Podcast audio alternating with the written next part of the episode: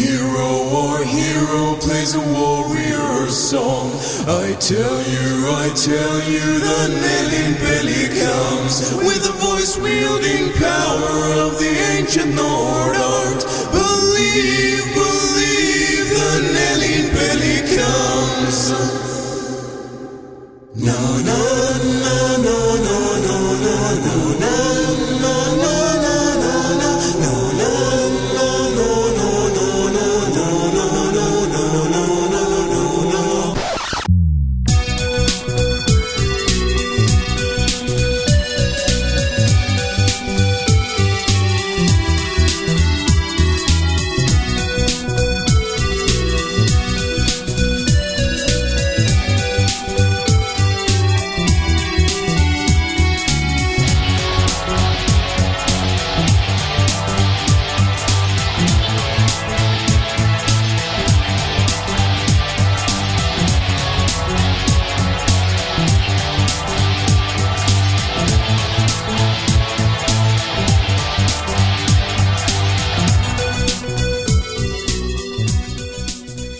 Tervehdysystävät. Hyvin alkaa. Tervehdysystävät ja tervetuloa Nelin Pelin podcastin pariin. Tämä jakso on julkaistu 17. huhtikuuta 2012. Minä olen juontajanne Jason Ward. Hauikseni ja vatsalihakseni kelmeillen porottavan auringon alla, kun lähden kohti seuraavaa luolastoa. Sebastian Webster, mikä on sinun luottoaseesi örkin tappoon? Sanotaan, että... Kirves. Kirves on ihan hyvä. Mika Niininen, minkälaisella varustuksella itse lähdet, kun on aikaa näyttää vihreälle lihalle, mistä se kana pissii? Kyllä se varmaan aika pitkälti tuohon taikapuoleen menee. Että maakin vikaa tässä mielessä. Seisotaan kilometrin päässä ja viskotaan Thunderboltteja pieniä kiviä kuppaan. Mä jotenkin kelasin, että sä oot enemmän tuollainen niinku jouskarimies. Niin sitä luulisi. Se ja sama, se sama.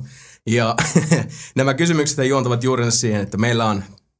Viimeisimmässä nelinpelissä saatu Almost Human -pelistudiolta Antti Tiihonen. Almost Human on varmasti nyt tätä lukiessa useimmille erittäinkin tunnettu ja tuttu sellaista pelistä kuin Legend of Grimrock, joka on hyökännyt muun muassa Steamiin ja Good Old Gamesiin ja muihin palveluihin semmoisella rytinällä, että ai että sattuu. Herra Tiihonen, tervetuloa Nelinpeli-podcastiin. Kiitos, kiitos. Täytyy sanoa, että meitä ei saatu. No ei varmaan, joo. Siis uskomattoman vastaanoton kyllä Grimrock saanut. Mitäs sanoisit, onko se yllättänyt, ottaen huomioon, että nyt kuitenkin jäbät lähti aika tällainen niin kuin old school -vaihteella. Ja sanotaan, että jos niin kuin jossain joku pukumies lähtisi tätä teidän konseptia myymään jollekin Electronic Artsille tai Activisionille, niin sanotaanko, että tommosena niin kuin kaupallisessa mielessä seksikkäänähän sitä ei voi sinällään pitää. Joo, ei missään nimessä. Ja siis alkuun me ei niin kuin edes lähdetty yrittämään hakea mitään julkaisia tuolle, koska me tiedettiin, että ei se tulisi tapahtumaan. Aivan. Aika lailla omia avuja lähdetty vetää tuota projektia ja no, ihan hyvin on mennyt ainakin tähän mennessä. No kyllä siis mieletön sukseen heti alkuun, se on hienoa. Palaa myös luottamusta siihen. Mä tuossa itse asiassa tänään, kun fundeerasin tuota juttua, niin toi höhlä alkutunnari tuli vaan siitä, kun mulla oli yksi ilta tylsää ja ajattelin, että mä haluan tehdä jotain ropehenkistä tähän. Mutta se on siinä mielessä ihan kiva aasinsilta. Niin joo, ja kyllä. Mä tiedän, että noi sanat menee eri tavalla kuin Skyrimissä tossa, mutta se on taiteellinen ratkaisu. Ei suinkaan johdu siitä, että mä tein ton keskelyötä ja mä unohdin, miten ne sanat menee. Ehdottomasti. It's an artistic choice, dude. Mutta siis, jotenkin mä kuitenkin yhdistäisin niinku Grimrockissa ja Skyrimissa tai ylipäätään niinku Elder Scrollsissa on sitä samaa, että paperilla nehän, siis sekä Grimrockki että mitä Bethesda tekee tuolla rope-puolella, niin nehän on siis, ne menee kaikkea sitä ajatusta vastaan, mitä pidetään niinku nykyään semmoisen, että millä tavalla niinku pitäisi markkinoida peliä. Joo, siis Siinähän on jotain samaa, eikö vaan? Samaa henkeä tietyllä tavalla. Niin. Ei mennä niinku sen by the numbers -jutun mukaan. Siis te ette todellakaan mennyt by the numbers ja silti sukseen tuli oikein hyökyaaltona luokse.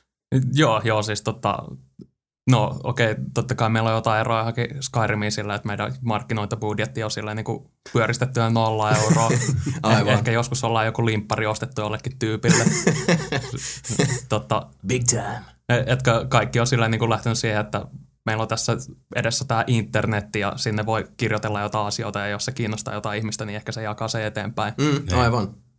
Mutta se on hito hienoa. Kyllä mä rupesin Grimrockin blogia tullut luettua, niin kuin aika monesta tuutista tullut vastaan ennen tämän julkaisuukin. Joo. Porukka rupesi olla tosi hype siitä. Varsinkin tosi joku 3 viimeistä viikkoa ennen tämän julkaisua. Se on kyllä jännä, miten sitten kun Puskaradio päättää näyttää se voimansa ja sitten kun lähtee semmoinen niin kuin... Just suusta suuhun. Niin. Se...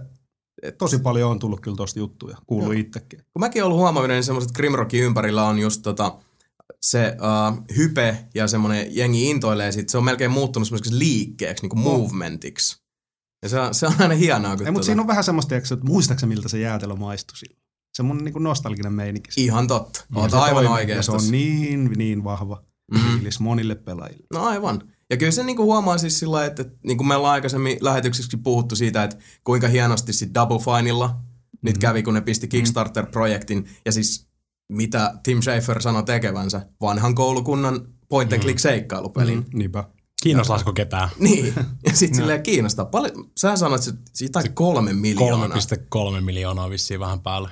400 000 oli tavoitteena saada. Niin. Että tällä me voitaisiin tehdä periaatteessa. Aivan. Niin, että kiinnostaisiko? Niin.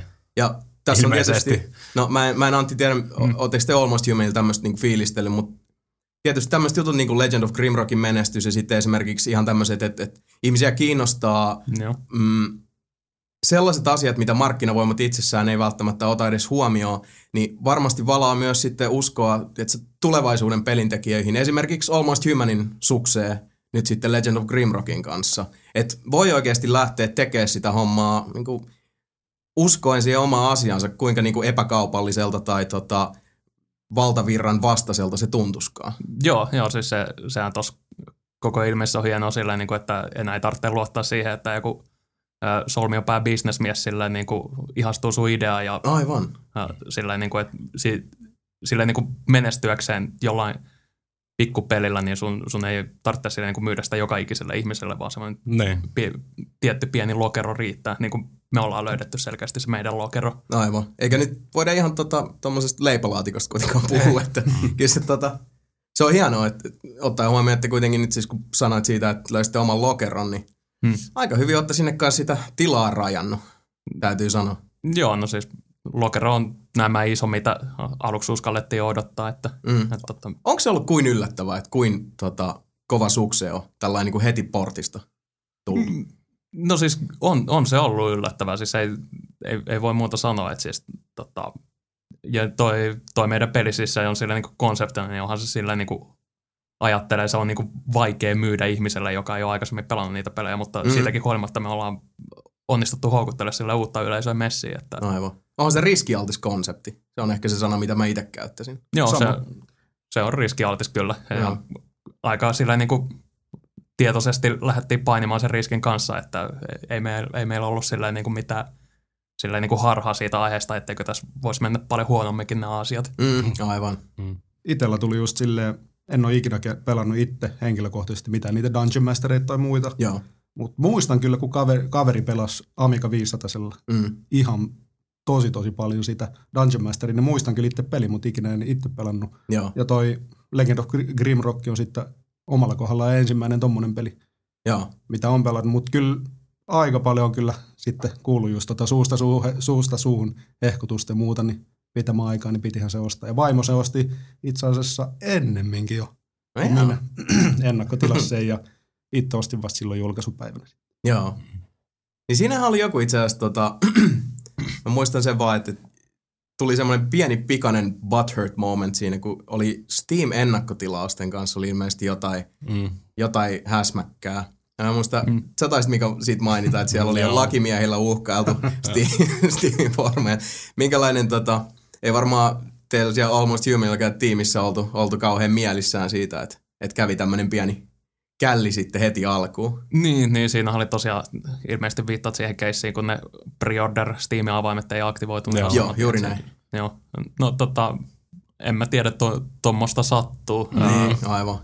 Ei se silleen hirveän kivaa meille ollut, mutta ei siinä ottanut muuta kuin nauraa. Elikkä, ehkä se oli sitä jollain perversio tavalla hauskaa. No anyways, kuitenkin se kiva juttu meidän tapauksessa oli, että ne, jotka ennakkotilas meitä, niin ne saa sieltä silleen niin kuin kovimpia kipuja hellittää sinne sen standalone-installerin haettua halutessa. Että jos on ollut kärsimätön, niin sillä pystyy aloittelemaan ja sitten on pystynyt jatkaa sillä Steam-versiolla ja seivit kuitenkin toimii sillä. Mitä sä Antti sanot? Pelaajat kärsimättömiä. Mitä? Hän ymmärrät tätä konseptia.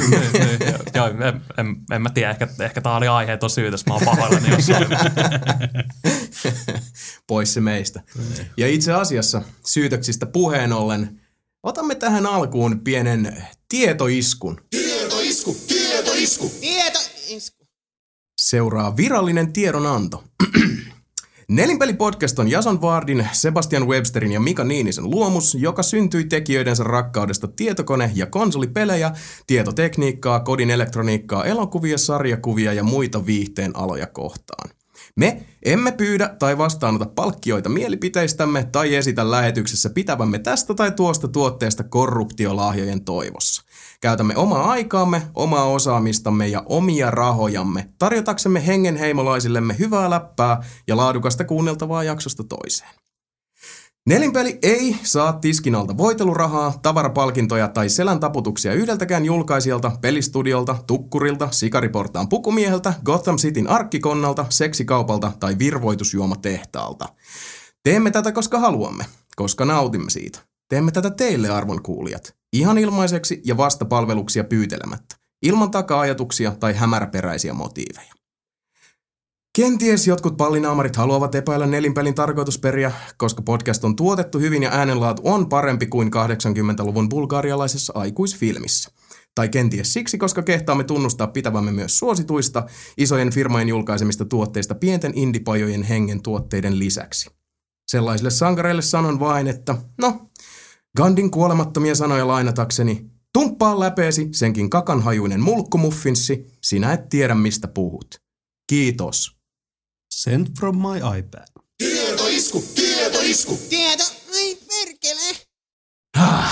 Helpotti. Mä en tiedä mikä siinä oli, mutta siis kuitenkin, jos Antti et ole sillä seurannut, mikä on ollut tää nelipelikeissi, niin me ollaan esimerkiksi paljon puhuttu just iPadista ja niinku mobiilipelaamisesta ja meillä oli Roviolta, oli sitten Rahkon Mika viime jaksossa mukana ja sieltä on muutamasta tuutista kuulunut vähän semmoista epämiellyttävää läimää siitä ikään kuin me niin kuin nuollaan persettä tai saadaan jostain jotain, joltain harmaalta eminenssiltä sen takia, että me sanotaan, että me vaikka tykätään Applen tuotteista. Ja ei siinä. Kaupallista verkostoa takaisin. Niin se taisi olla domestika, mutta kaupallista verkostoa. Ihan selvästi kaupallista verkostoa takaisin. Niin itsellä kyllä alkaa tässä epäluulot herää, kun mä katson ympärillä, niin tässä on aika paljon jotain iPadeja. Niin, ne helpottaa tätä. Ja kysymyksenä on, että miten mä pääsen mukaan. Maksamalla itsesi kipeäksi. Keskustellaan siitä myöhemmin. Sitä paitsi, johon sä sait appelsinimehun, mitä mä kävin Lidlistä ostamaan. Lidli! Ei kun siis. Oletteko te muuten syöneet niitä Atrian nakkeja? Mä itse asiassa tykkään näistä saarioisen keitoista. Ne on tosi hyviä. Mun mielestä itse asiassa Coca-Cola on paljon paremman makusta. Kuin piip. Kuin seuraava johtava merkki. Aha, selvä Ja itse asiassa näistä, kun nyt saatiin tuo pieni julistus tuossa tehty, jonka vaan halusin tehdä, koska edelleenkin mä haluan muistuttaa siitä, että tämä podcasti on, Mika, Sebastian ja minä luotiin tämä podcasti sen takia, koska me haluttiin se tehdä. Ja me tehdään tätä hyvällä fiiliksellä ja niinku rakkaudella pelialaa kohtaan. Siis ajatus siitä, että me niinku ei sanottaisi mitä tarkoitetaan, niin se vaan vituttaa mua. Ja mä en tykkää sellaisista syytöksistä. Siis ihmisillä saa olla ihan mitä mielipiteet tahansa. Mutta mieluummin mä otan vastaan sellaista, että ihan paska, en kuuntele. Juu. Kun sitä, että meidän motiiveja ruvetaan epäilemään. Se vaan pistää vihaksi. Perkele. Anyway, tämän iloisen tiedon jälkeen pistetään vielä pienet muistutukset. Eli nelinpeli.com nettisivusto on uudistumassa. Designit on jo koko lailla valmiit. se tämänhetkinen harmaasävyinen hirvitys ei siellä kauan enää ole. Muuttuuko se playeri kanssa? Muuttuu. Sinne tulee ihan kaikki siis. Mä annan teille vähän tuossa inside infoa sitten lähetyksen jälkeen. Mulla on tossa vähän näytettävää. Tulee pirun hieno saitti. Uskokaa pois. Mä uskon. Ja tosiaan kaikille palautteen lähettäjille, niin lopettakaa niissä nettisivuista mankuminen. Ne on tulossa sieltä ja me tiedetään, että ne nykyiset on ihan kauheat. Ja parannusta on luvassa, lupaamme ja vannomme. Palautetta podcast@nelinpeli.com. Pistäkää ihmeessä tulemaan palautetta, fiilistelyjä, kehuja, haukkuja, tappouhkauksia, voiteluehdotuksia, näin poispäin. Facebookista löydetään www.facebook.com/nelinpeli. Ei muuta kuin sinne painelemaan peukkua hiirellä. Please painakaa peukku, meidän pitää saada se Angry Birds kiinni. Näin, paljon se oli 18 miljoonaa jotain. No mä katsoin, että meillä oli 57. Aika jees. Pikkuhiljaa. Eiköhän Antti laitet laikkia sinne tänään. Katsotaan. Katsotaan, miten tää menee. Riippuu, että onko teillä niitä ylimääräisiä iPadeja vai mikä tää diili. Aivan. Niin tää on tätä. Miten se menee? Yksi käsi pesee toisen. Neuvotellaan. Ja Irkistä löydetään sitten, jos haluatte hypätä mukaan keskusteluun, ehdottomaan meille, että mitä me täällä podcastissa tehdään ja käytätte niinkin nykyään epäseksikästä kommunikaation muotoa kuin Internet Relay Chattia, niin Irknetistä löydetään nelinpeli, eli risuaita, nelinpeli. Kaikki ovat sinne tervetulleita höpäjämään kanssamme. Siellä on ihan mukavasti porukka ja ihan hyvää läppää muutenkin ollut. On joo. Mä oon ollut itse asiassa aika yllätty. Siitä on niinku muotoutunut semmoinen oikein niinku hyvän atmosfäärin kanava. On. Ja sitten tosi moni on sanonut just siitä, että täällä on mukava sitten peleistä puhua. Että se on tosi mukava siihen. Että hyviä tyyppejä ja lisää toivotaan. Nimenomaan. Kyllä. Ei muuta kuin tervetuloa vaan. One and all. Ja itse asiassa näistä tiedotuksista en mä nyt oikeastaan muuta. En mä sanonut kaiken, mitä nyt suurin piirtein pitää. Aika pitkälti. Joo. Jos haluaa laittaa henkilökohtaista palautetta, niin onhan meillä myös henkilökohtaiset. Aivan, sähköpostit. Totta. Jos, nimi@nelinpeli.com. Kyllä, eli Mika miukumaukunelinpeli.com, Sebastian miukumaukunelinpeli.com, Jason miukumaukunelinpeli.com. Jos ehdottomasti haluatte sitten ihan niin kuin suoraan yhteyksissä olla. Mutta muistuttaisin tässä vaiheessa, että Sebastian on naimisissa, minä seurustelen, joten jos siellä tämmöisiä halukkaita pelaajanaisia on, niin mika@nelinpeli.com. I'm available! Antti, mitä haluatko heittää hattutun tähän rinkiin? Että? Mä pesen käteni tästä hommasta. Tää alkaa mennä jo silleen, niin kuin, tiedättekö te lain harmaalle vyölle? Se voi hyvin olla. Alright, itse asiassa näiden tiedotusten jälkeen ei muuta kuin hypätään sitten ensimmäiseen vakkariosiomme, joka on, että mitä sitä on viime aikoina tullutkaan pelailtua. Mitä sä pelaat ja mitä sä kelaat? No mitä? No niin, eli itse on ainakin pelaillut tässä nyt niin, Mass Effect 2 vähän niin kuin vasemmalla kädellä. Taas. Mitä nyt taas? Tai edelleen. Edelleen. Joo, kohta se on taas läpi. Mutta enimmäkseen on tullut pelattua iPadin Draw Somethingia ja joo, sitä on tullut pelattua aivan helvetistä. Niin on ihan älytöntä, kun sielläkin on oikein muodostunut semmoinen kunnon niin kuin pelaajarinki. On. Että noita piirroksia tuntuu tulevan semmoinen 20. Enemmänkin. Enemmän niitä. Yhtenä päivänä niin mitähän mä laskin? Varmaan 200 piirrosta tein. Siis varmaan niin kuin se, mitähän pari viikkoa sitten, niin varmaan 8 tuntia päivässä piirti. Nyt pitkä alkaa kyllä vähän kyllästyttää, kun tulee liikaa just samoja sanoja. Niin ja tulee, ne saisi kyllä päivittää niin, sitä vähän. Silloin alussa vielä, kun panosti niihin piirustuksiin, niin nyt on vaan silleen hohatahoijaa ja vähän niin kuin vääntää sitä. Että jos ei nyt tule mitään radikaalia muutosta tai päivityksiä tohon, niin en mä usko, että toi monta kuukautta tuossa ihan niin kuin lista ykkösenä on. Niin. Draw Somethingi tai muuta. Aivan. No mitä mä joku uutisen luin, että se kuitenkin, Zyngahan se nyt osti, että et pojilla on nyt, on nyt sitä rahaa. Oh. Ja jostain lueskeli, että se takoisi 250 000 taalaa päivässä tekijöilleen. Ja tuossa oli, että vaikka Zynga oli iso firma aikaisemminkin, niin muistaakseni luin sitä, että toi pelkkä Draw Somethingi, niin se kattaa yli 25% sen Zyngan liikenteestä päivissä. Pelkkä Draw Something. Se on aika hyvin. Oh. Siis Mitä Zyngalla sit on muita? On siellä Farmville. Vaikka mitä. Onko Farmville sit tippunut niin korkealta? Mä en tiedä. Tai sit toi Draw Something on oikeasti tosi suosittu. No joo, siis 4. koko Zynga. No se on aika iso siivu kakusta kuitenkin sen verran tuoreelle pelille. Semminkin vielä, kun se toi toimivuus vähän heittelee aina silloin tällä. Mä en tiedä, onko teille bugeja tullut vastaan, mutta kyllä aina silloin tällöin se vähän niin kuin pieräsee. Silloin alkuun tuli just se, että ei niin kuin näkynyt loppuun asti noi piirustukset. Joo, niin joo, sitä tuli. Se oli ilmeisesti just ilmaisversioissa, mikä herätti pientä epäilystä, että vittuillaanko tässä nyt ilmaisversion pelaajille. Jää puolet piirroksesta sitten saapumatta vastaanottajalle. Eli Draw Something on tosiaan tämmöinen, niin kuin Sebu sanoi, semmoinen Pictionary-tyylinen. Eli sulla on niin kuin yksittäiset NS-matsit tavallaan, mutta se on, ehkä mä sanoisin, että se on niinku co-op-peli. Niin, se ei vastakkaan oikeastaan. Niin, se ei ollenkaan. Elikkä henkilö A piirtää kuvan, ja se peli antaa sulle niinku 3 sanaa aina. Helpon, keskivaikein ja vaikein. Ja valkkaat niistä sitten mieluisan, piirrät sen, lähetät sen sun pelitoverille, jonka pitää arvata se. Ja arvasi oikein tai ei, niin sitten vuoro vaihtuu. Ja sitten toinen piirtää ja toinen arvaa. Ja mitä vaikeamman sana arvaa oikein, sitä enemmän kolikoita saa. Ja sitten kolikoilla voi ostaa uusia värejä ja niitä pommeja, joilla saa sitten esimerkiksi vaihdettua sen sanalistan. Pommeja ostaa niillä kolikoilla? Just, joo. Mun mielestä se onkohan se 400 kolikkoa on 10 pommia. Ja niillä pommeilla pystyy sitten aina siitä arvauslaatikosta kosauttaa osan kirjaimista pois, niin kuin helpottamaan sitä arvailua. Et se vähän tuo mieleen ton onnenpyörän, se kirjain. Mulla tulee aina se siitä mieleen, että we love fortune. Kun enemmän se, mikä se on se? Mikä? Hanging man. Siis niin siis ihan niin kuin hirttopuu. Hirttopuu, niin tulee vähän semmoinenkin. Aivan. Mulla on ruvennut tulee jo vähän pientä Draw Something niinku overridea. No, mulla on kans joo. Mä käyn nyt on pari päivää jaksanut. Kun sieltä alkaa tulla niitä samoja sanoja ja sit et sä oikeesti voi piirtää polkupyörää 5 eri tavalla silleen, että se olisi niinku artistillekin jotenkin sillain niinku täyttävää. Sä et vaan pysty siihen. Kirjoitat siihen vaan polkupyörään.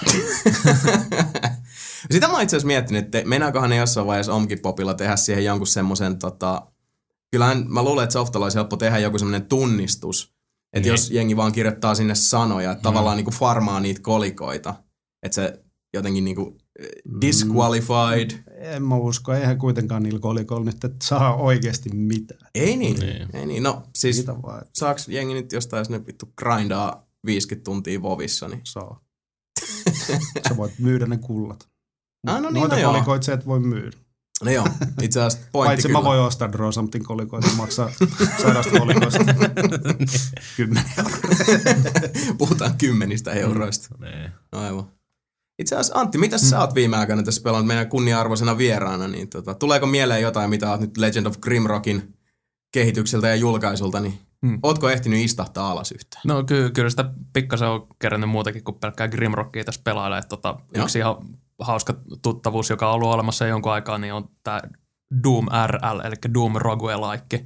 No. Joo, mä jonkun pätkän siitä lukasinkin nopeasti. Joo, tosiaan se on ollut pitkään olemassa, mutta tosi hiljattain pari kuukautta sitten se sai semmoisen päivityksen, että siihen tuli niinku telegrafiikat mukaan. Siinä oli tämä, oliko tämä nyt Derek Yu vai kuka se nyt olikaan, niin tehnyt graffat, joka on silleen, kun on ollut mukana tekemässä Spelunkyä ja jotain muita näitä kovia indie-pelejä, niin se väsäsi siihen kivan sympaattiset, mutta kuitenkin sopivat Doomit. Grafiikat päälle.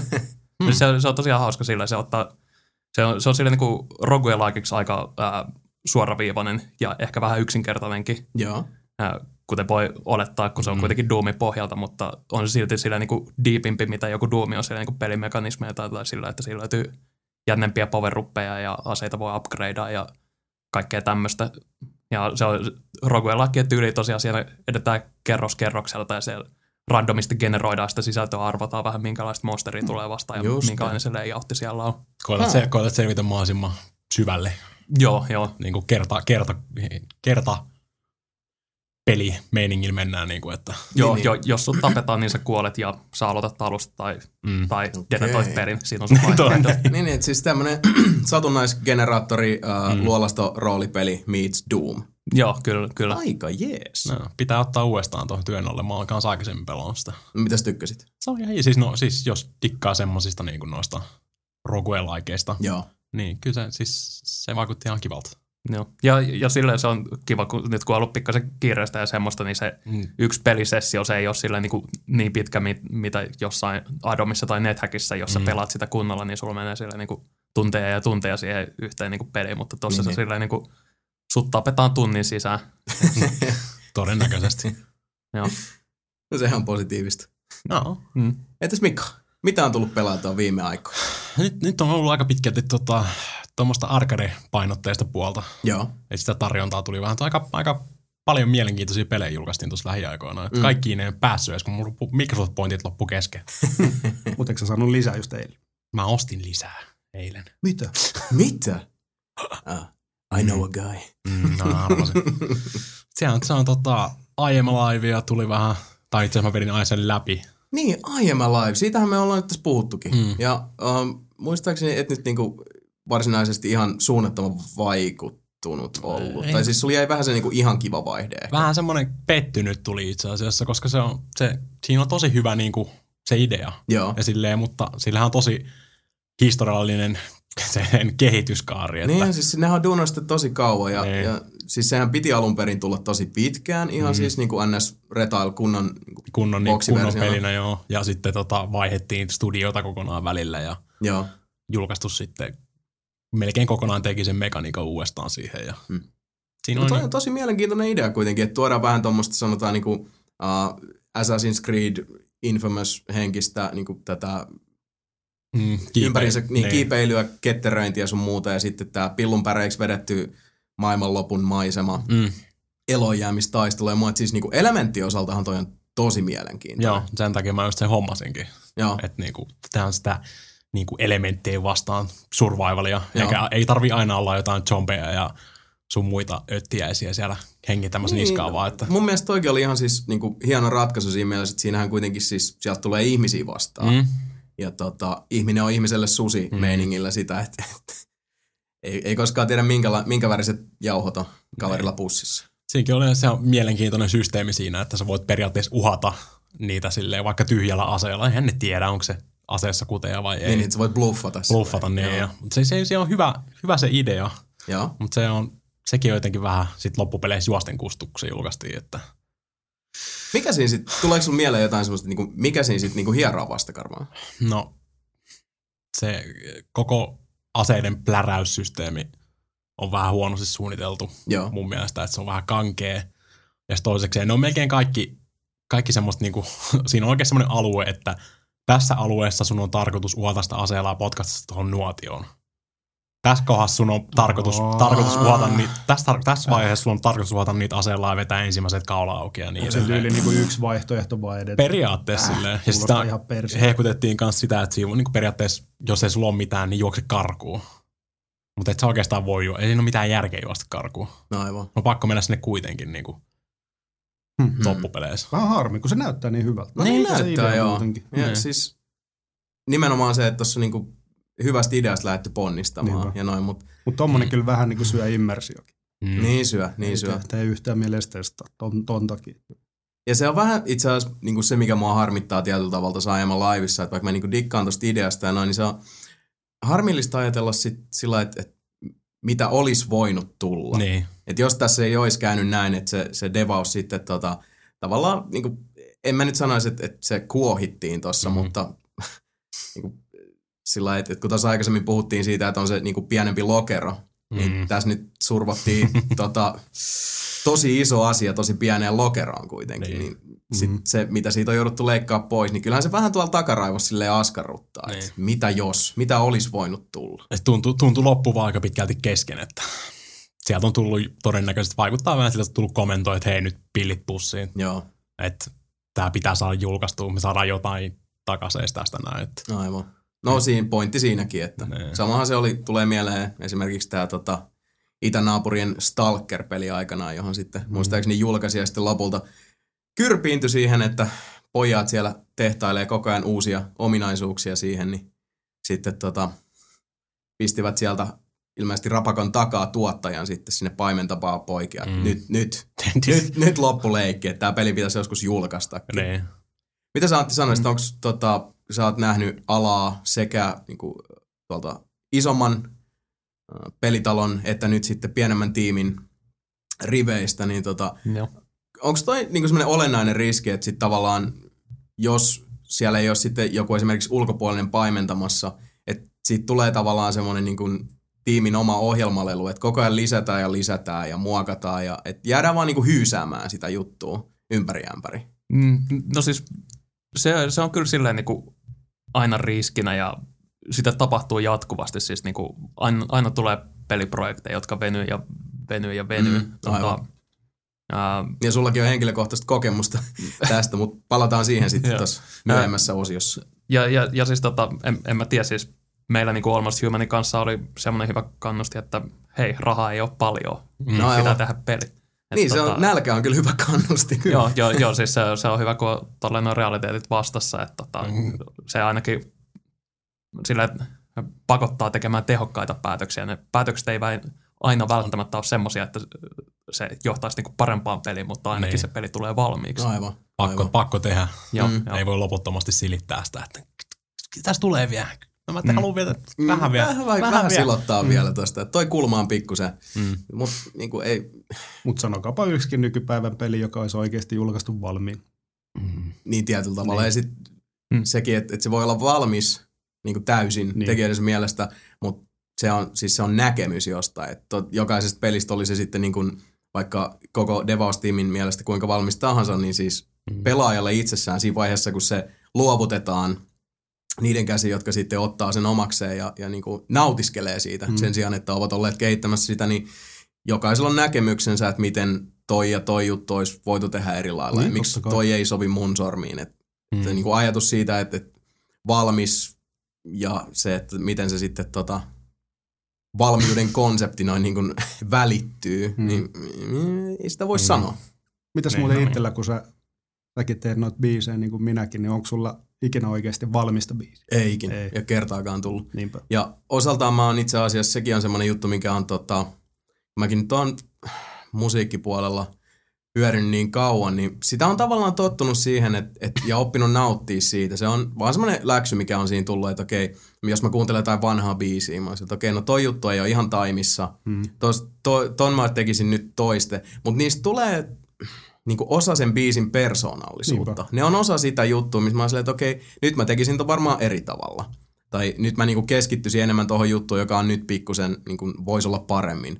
Mutta toisaalta se on osa sitä, niinku, silloin nyt se oma olemassaolonsa, se on niinku se oma paikkansa ajassa. Kyllä. Niin. Pitää osata päästä tietyllä tavalla irti. Ja sit kans arvostaa sitä kokonaisuutta niinku tahroineen ja hiomattominen reunoineen kaikkineen. Niinpä. No. Niinhän se menee varmasti pelipuolellakin, vai mitä Antti? No ehdottomasti joo, että siis jos lähtee sille linjalle, että kaikki pitää olla kohdalla, niin eihän siitä loppuu tule koskaan. No aivan. Tai okei, sitten se on ehkä mahdollista, jos sä teet Tetriksen, mutta mikä hyvä sä siitä yhtään muutkin kampi, niin siinä semmoinen loputon perfektionismi niin ei ole mahdollista. Aivan. Siihen tiettyyn rajaan asti sitä totta kai kannattaa harrastaa, että tulee hyvä tuote ja sitä rataa, mutta jossain vaiheessa se ei sitä enää palvele muuta kuin sen pelin kehittäjän itsensä silleen, niin kuin semmoista tiettyä täydellisyyden hakua tai mitä liian se nyt onkaan. Niin ja sitten siinä vaiheessa, kun raja hämärtyy, että kun aloitti täydellisyyden tavoittelulla ja sitten vaan lopussa hinkkaa kromiosia, niin silloin täytyy olla just sitä niin kuin itse tutkiskelua tai vaikka joissain tapauksissa tuottaja rapakon takaa, joka on sanomassa, että nyt pojat, nyt loppuleikki, sano Heikki. But less is more. Nimenomaan. Niin. Onhan näitä muitakin tuossa. IM Liveista hypätään. Joo, anna tulla. Semmoinen shoot em up -peli kuin Sine Mora. Niin, Sine Mora, jos sä mainitsitkin asiasta jotain. Joo. Se on näitä Digital Realityn tekemä, mutta siinä on myös toi Suda51, toi Grasshopper Manufacture taustalla. Ahaa, Suda51. Hieno mies. Oli ihan pelkästään melkein sen takia oli pakko, että mitä helvettiä Suda51 tekisi shoot 'em upiin, niin kuin, tai miten se vaikuttaisi siihen. Niin. Anto nimensä. Niin, no periaatteessa. Niin, sen pelasin kanssa tossa. Mä en yleensä hirveästi harrastanut shoot 'em uppeja, mutta tossa on ihan mielenkiintoinen mekaniikka. Onko se joku bullet helli vai? Ei oikeastaan. Ihan perinteinen. Niin, aika laimea bullet helli. Mutta sulla ei ole healthia ollenkaan siinä. Että aina kun sä osut, niin sä menetät aikaa. Mm. Siis aina kun suun osutaan, sä menetät aikaa. Niin, ja sulla on tietty aika päästä niin kuin läpi siitä. Joo. Ja joka kerta se kello menee taaksepäin. Okay. Et siinä on niinku, ja saat lisää aikaa tappamaan niitä vihollisia. On ihan mielenkiintoinen tommonen kommentti niinku peleihin itsessään silleen, kun sä pelaat, niin sä menetät aikaa. Niin. Tolleen metatasolla tarkasteltuna tosta oikein ihan uusia ulottuvuuksia. Hyvä pointti, no mutta ei se ollut edes mieleen, mutta on ihan totta. Mm. Aivan. Se on ihan tarinavetoinen shoot-em-appi. Joo. Ja siinä on niinku se ensimmäinen puoliksi vedät siitä läpi, niin se tulee tietyn henkilön niinku dialogit ja silleen niinku tarkastelee eri kantilta sitä. Ja sitten sä voit pelaa sen uudestaan uudella narrationilla, mikä selventää vähän enemmän sitä sitten taustoja niissä. Et siis toi kuulostaa siis siltä, että siinä on vähän tätä Suda51 tyyppistä, olikohan tää nyt Killer 7? Mm. No. Ja siinä oli tätä samaa, että niinku samat asiat koettiin useammasta näkökulmasta. Tosin se peli muistaakseni muutenkin oli semmoista sanotaan David Lynch-henkistä tarinankerrontaa, että saattoi pikkusen heilahtaa tuosta hiusrajasta yli. Mm. Luultavasti jos et ole edes Lynch, niin sit kun yrittää tehdä jotain semmoista, niin välttämättä lopputulossa on ihan niin toivottu. Se on aika mielenkiintoinen, koska on digitaalialaitio on unkarilainen, niin kuin Lafka, joo. Niin ne puhuu kans niin kuin unkariksi siinä kaikki nämä.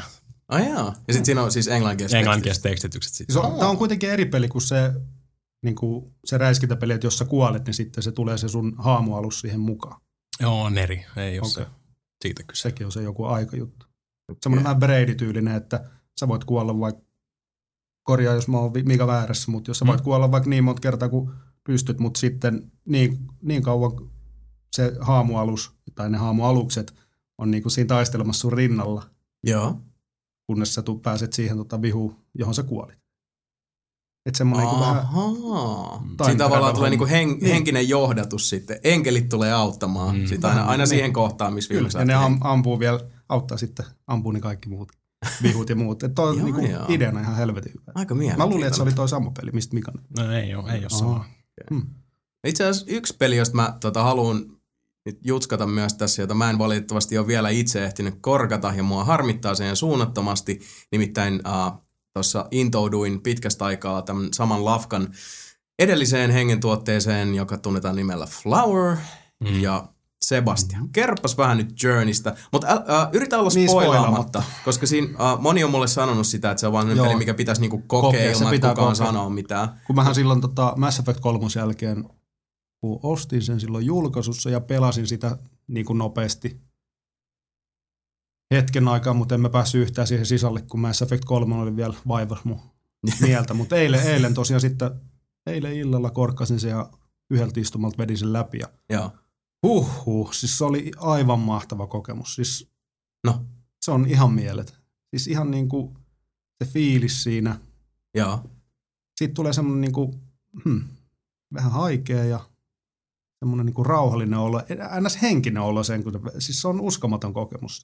Ja varsinkin sitten, kun siinä pelataan ihan random tyyppien kanssa. Että niinku kahdestaan. PlayStation Networkin kautta. Ja sitten siinä ei ole mitään, niinku, mitään muuta kommunikointivaihtoehtoa kuin just vaan yksi nappi. Et pip. Pieni vaan älähdys. Okay. Sä jotenkin niiden niinku pelaajien kanssa, niin kehität semmoisen oman kommunikointijärjestelmän ja muuta. Ja jos toinen löytää jonkun salaisen paikan, ja sit vaan pipi sit. Niin just, eli vähän toi sama, mitä Antti sanoi aikaisemmin siitä, että jos niinku tietää, että resurssit on vähissä, niin se tavallaan niinku siis se helpottaa keskittymään olennaiseen. Niin tässä pelissä vähän sama sitten, että kun rajataan kommunikointi noin yhteen pieneen asiaan, niin se tavallaan pakottaa sit kommunikoimaan luovemmin, koska sulla on käytännössä se piip. Niin. Sitä mä siis suosittelen kaikille, mitä se maksaa 15 €, niin siis se oli ihan jokaisen euroarvoinen ja ellei enemmänkin. Ja siinä, nyt en spoilaa mitään, mutta siinä tulee just semmosia kohtia, jotka, jos sä pelaat sen jonkun toisen kanssa tai yksin, niin sen muuttaisi koko pelin luonte. Okei. Ja Eli niin uudelleen peluarvoa löytyy tosi paljon silleen. Voiko se niitä valita, kenen kanssa pelaa vai ei, se aina arvoa. Niin just. Okay. Se on kaikista mielenkiintoista siinä niin, onkin. Niin. Sä et voi mitenkään vaikuttaa siihen, kenen kanssa pelaat. No, mä itse asiassa mietin jos silleen, että hitse, että mä voin vaikka pelaa Jasonin kanssa tässä. Että eikä me tiedettäisi. Niin, ei me tiedettäisi. Niin just. Sä näet vasta lopputekstien jälkeen, se listaa niin. Kaikki pelaajat, ketkä on ollut samassa pelissä. Just. Mieletön. Wow. Jos sä jäät vaikka vähän taakse, jos sä, et mä en halua pelaa ton kanssa, jäät vähän aikaa seiskelle sinne, niin se feidaa ihan silleen sen pois sieltä pelistä ja se joku toinen voi liittyä siihen peliin. Just. Niin, siis se on tosi saumaton. Oliko se vielä näin, että sit sä niinku tavallaan tapaat sen sun pelikaverin, potentiaalisen pelikaverin siellä niinku aavikolla? Mm. Tai se tulee jotenkin niinku vastaan. Se voi tulla vaan. Se voi tulla. Tulee soljuu. Kyllä. Mä en edes huomannut. Mä en huomannut, että ne kanssa sama. Mä en tiedä, mä luulin, mulla oli koko ajan semmoinen fiilis, että mä pelaan koko ajan sama kaverin kanssa. Vaikka siinä oli 3 eri jamppaa. Mä luulin pelaavani maksimissaan ensimmäisen kerran, kun mä pelasin sen. Mä luulin pelaavani maksimissaan 2 pelaajan kanssa. Joo. Ja työsvaiheessa menetettiin yhteys siinä. Joo. Ja sit mä ajattelin, no nyt on toinen kaveri. Ja sitten lopputekstissä mä pelasin 8 eri äijän kanssa. Sitten tuli hetkinen. Mulla oli 3. Se on ihan tosi saumattomasti silleen vaihtoista pelaajaa. Silleen. Mut mullakin oli siinä loppuleveleissä niin tapahtui, mitä tapahtui, mutta siinä oli just semmoinen, että hei, kaveri ei jäätetä meininkä, ja sit vaan tuu sieltä, ja sit mennään kahdestaan niinku kimpassa tonne, ja koetaan se juttu kahdestaan, ja siinä oli semmoinen juttu, että ei viittinyt mennä, että aina venäs sitä trendiin, ja ihan törkeä hyvä peli. Se oli ihan jännä, miten tämä Game Company osaa tehdä noita, siis niillä on se, mä dikkaan siitä niiden tyylistä, että ne on hyvin semmoisilla tietyllä tavalla minimalistisin keinoin pystyy oikeastaan selittämään kaiken mahdollisen. Se on vähän semmoinen katoava taiteen muoto, että pystytään hyvin niin kuin, varsinkin toi, että toi kuulostaa siltä, että sieltä on niin kuin riisuttu, esimerkiksi ton kommunikoinnin suhteen, ihan niin kuin bare minimum osastolle se, ja se on niin kuin pelkästään rikkaus. Siltä se mun mielestä kuulostaa, että nimenomaan osataan ottaa asioita. Toi on hienoa näkemystä. Kyllä. Toi on silleen vielä, kun mä sen pelasin itseä, niin mä voin kuvitella vaan, mitä se, niin kuin se pelin itse tarkoitus on, niin se on niin täysin erilainen, mitä pelaaja kokee siinä ja mitä se koittaa kertoa sulle. Joo. Niin se on tosi syvä siinä, että se on ns. Henkinen peli kanssa. Joo. Se on mielettömän hyvä, ihan mielettömän hyvä. Se on kyllä ehdottomasti mun seuraava mikä se matkaa, listalla. Se voi olla vaikka itsensä etsiminen tai ihan mikä vaan. Että kommunikaatiokyvyn kehittäminen tai uusien ystävien löytäminen. Saa hienon tarinan kerrottua siinä. Ei ollenkaan dialogia. Ei. Aha. Siitä mä dikkasin. Siis se on uskomaton. Se on ihan uskomaton. Oli upea kokemus. Noniin, ja kiitos kuulijoille seurasta. Mä lähden nyt pelaamaan Journeytä. No ei vaan edes. Itse asiassa tuleeko Antti vielä mieleen jotain, mitä olisit itse tässä pelaillut viime aikoina? Mikä haluaisi nousta sieltä? Mä itse diggailen kaikenlaista kooperatiivipeleistä tosi paljon. Jep, sama juttu täällä. Me ollaan kovia co-op-pelien suurkuluttajia. Ja mä myöskin tykkään silleen niin kuin sikailla. Niin jotenkin tää, jossa nämä elementit tuli yhteen silleen kivasti, oli Saints Row 3. Oh, motherfucking yeah, voi hittaa. Se on hieno. Niin. Siis se on ultimate sikailusimulaattori silleen, että täytyy sanoa, että ne tehtävät oli todella huonoja. Niitä ei jaksanut hirveästi pelata, mutta niinku, just se, että menee siihen kaupunkiin ja nappaa skootteria ja lähtee kaverin kanssa terrorisoimaan sitä lähiympäristöä. Totta kai koko ajan pitää keulimisnappulaa pohjassa. Tietysti. Niin, ja sitten kun loppupuolella saa se lentävän prätkän, which is awesome, by the way. Joo. Noin pitkälle ei päässytkään. No spoilers, mutta usko pois, pääset vielä sitten taivaille. Ja, se avaa niin uskomattomia perseilymahdollisuuksia, että you have no idea, man. Itse taas just vaimonkaan pelattiin se silloin co-oppinen kanssa läpi, niin se oli ihan mielettömän hyvä just. Mun mielestä mä tykkäsin niistä missioistakin ja kaikista. Koska niissä on just se kieli poskessa ja se on niin mautonta läppää ja siis kyllä siinä niinku joutuu oikeasti vähän hiihittelekin. Niin joutuu ja sitten kyllähän se ihan heti alussa on niin vitun dorka niin. Se meininki, että siis pelissä menee joku puoli tuntia, niin sun tyyppi on tyyli hypännyt jumbojätin läpi ja tippunut ilmassa joku 20 minuuttia. Vetänyt hirveät supersankarin muuvit ja kaikki muu mahdollinen. Niin, ja täytyy erityisesti sanoa, että mikä on hienoa ainakin siinä PC-versiossa, että siinä on videonauhoitusmoodi. Nice. Elikkä sillä niinku, että se pitää koko ajan siellä puskurissa sillä niinku viimeistä jotain niin puolta minuuttia tai minuuttia sillä ja sitten sä voit vaan, jos tapahtuu jotain mielenkiintoista, niin voit mennä valikkoon ja eksporttaa se video siihen talteen. Nice. Vähän niinku YouTube, varo vaan. Kyllä. Täynnä Saints Row -pätkiä. Joo, siellä on silleen niin kuin mä keulin skootterilla bordellissa ja sitten tapahtuu onnettomuus. Pelottaisi ajatella. Muistuu mieleen Saints Row 3, se bordellitehtävä, kun siellä on se autotune-tyyppi on seksiorjana. Ihan loistava. Ja sitten lähdetään niillä hevoskärryillä pakoon, ja sitten kun me ammuttiin sitä hevoskärryä, niin sitten kärry räjähtää. Ei mitään järkeä, mutta räjähtipahan kuitenkin. Koska Hollywood. Koska Saints Row.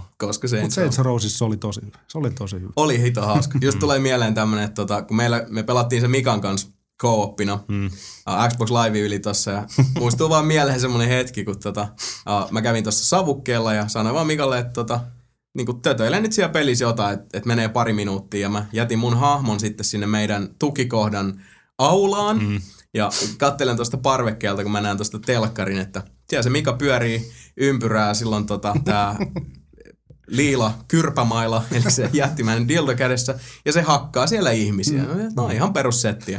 Sitten vähän ajan päästä mä näen, että nyt se hakkaa poliisia, ja nyt siellä on jengiläisiä. Ja jossain vaiheessa otetaan ne fast forward semmoinen puoli minuuttia eteenpäin, niin mä syöksyn parvekkeelta pelastamaan Mikan hahmon, koska siellä on tässä vaiheessa, siellä on SWAT-tiimit, siellä on sotahelikopterit, armeija, kaikki mahdollinen. Ja se oli vähän niin kuin semmoinen paska pornoversio jostain Sergio Leonin elokuvasta, että vain yhden dildomailan tähden. Eikö se ole Penetrator? Eikö se nimi? On se Penetrator. Mä hävisin sen matsin. Mutta tosiaan just siihen, että mun mielestä me pelattiin Mikan kanssa myös toi Saints Row 2 läpi. Tietyllä tavalla siinä oli ehkä just, niin kuin Antti sanoi siitä, että tehtävät on, siis niissä tehtävissä mun mielestä kolmosessakin on semmoista suureleisyyttä, ja dikkaan siitä, mutta itsessään mun mielestä Saints Row 2 oli parempi ne tehtävät. Kyllä mäkin dikkasin niinku ihan kokonaisuutena. Pelattiin molemmat läpi, niin mä dikkasin kyllä Saints Row 2 niinku enemmän. Joo, kyllä mä kans. Tuossa kolmosessa on se kiva, että siinä vedetään kaikki överiksi ja noin niinku sillain huolella. Se on ehkä liiankin överiksi jossain mielessä. Koska jos muistelee Saints Row 2, niin kyllä sä siinäkin pystyit kaappaamaan paskasäiliöauton ja pistää sillä niin sanotusti paikat koreaksi. Se oli, niinku, se oli semmoinen sopiva määrä sitä tötöilyä siinä kakkosessa. Niin oli jo. Mun mielestä siinä oli, siis kun tuossa vedetään vaan kaikki niinku, vivut ihan tappiin, niin sitten on vähän silleen, että no okei, sit jos siinä yhtäkkiä yritetään vähän niinku olla vakavampia, niin se on tosiaan sitten niinku, tulee semmoinen fiilis, että yhtäkkiä kaveri ottaa sen pellenaamarin pois ja alkaa itkeä. Mä en ole niinku, tunnetasolla nyt valmis vastaanottamaan ihan tällaista transitiota. Niin. Mutta oli se kyllä hieno. Ja co-oppina noin kanssa mun mielestä se on jännä, että useammassa niin kuin tämmöisessä sanotaan GTAsta jalostetussa hiekkalaatikko-pelissä ei ole co-oppia.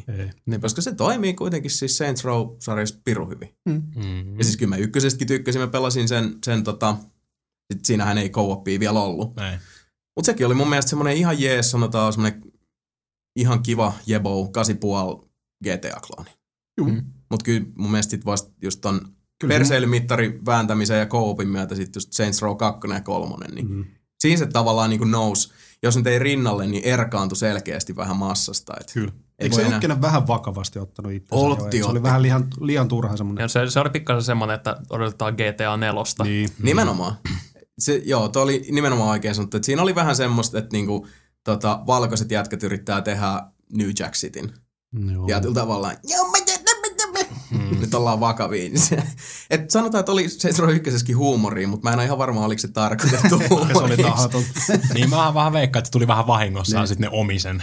Et Saints Row on just hielukseen tötöilypeli. Sitten kyllä täytyy antaa propsit, että lähtivät sitten sille tielle. Et kyllähän se on niinku, mutta joo, kyllä mä allekirjoitan sen, mitä Mika sanoi siitä, että kyllä niinku, mun mielestä kakkosessa oli se balanssi vaan parempi, koska olihan siinäkin sitä yberperseilyä, mutta sitten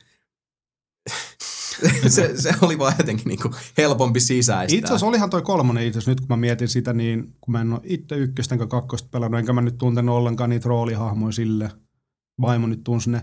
Mutta siinä oli just se, kun, mikä se Johnny Gat. Niin, Johnny Gattikin, niin se vaan delasi siinä, siitä vaan mietti, että eihän se nyt varmaan oikeasti delannut tai muuta. Mm. Mutta se vaan niin kuin, kai se kuoli, eihän sitä ikinä muisteltu tai ei, niin sekin vaan vähän niin se vaan meni. Joo. Et siinä oli vähän varmaan semmoista pätkimisen maku. Oli vaan. Mm.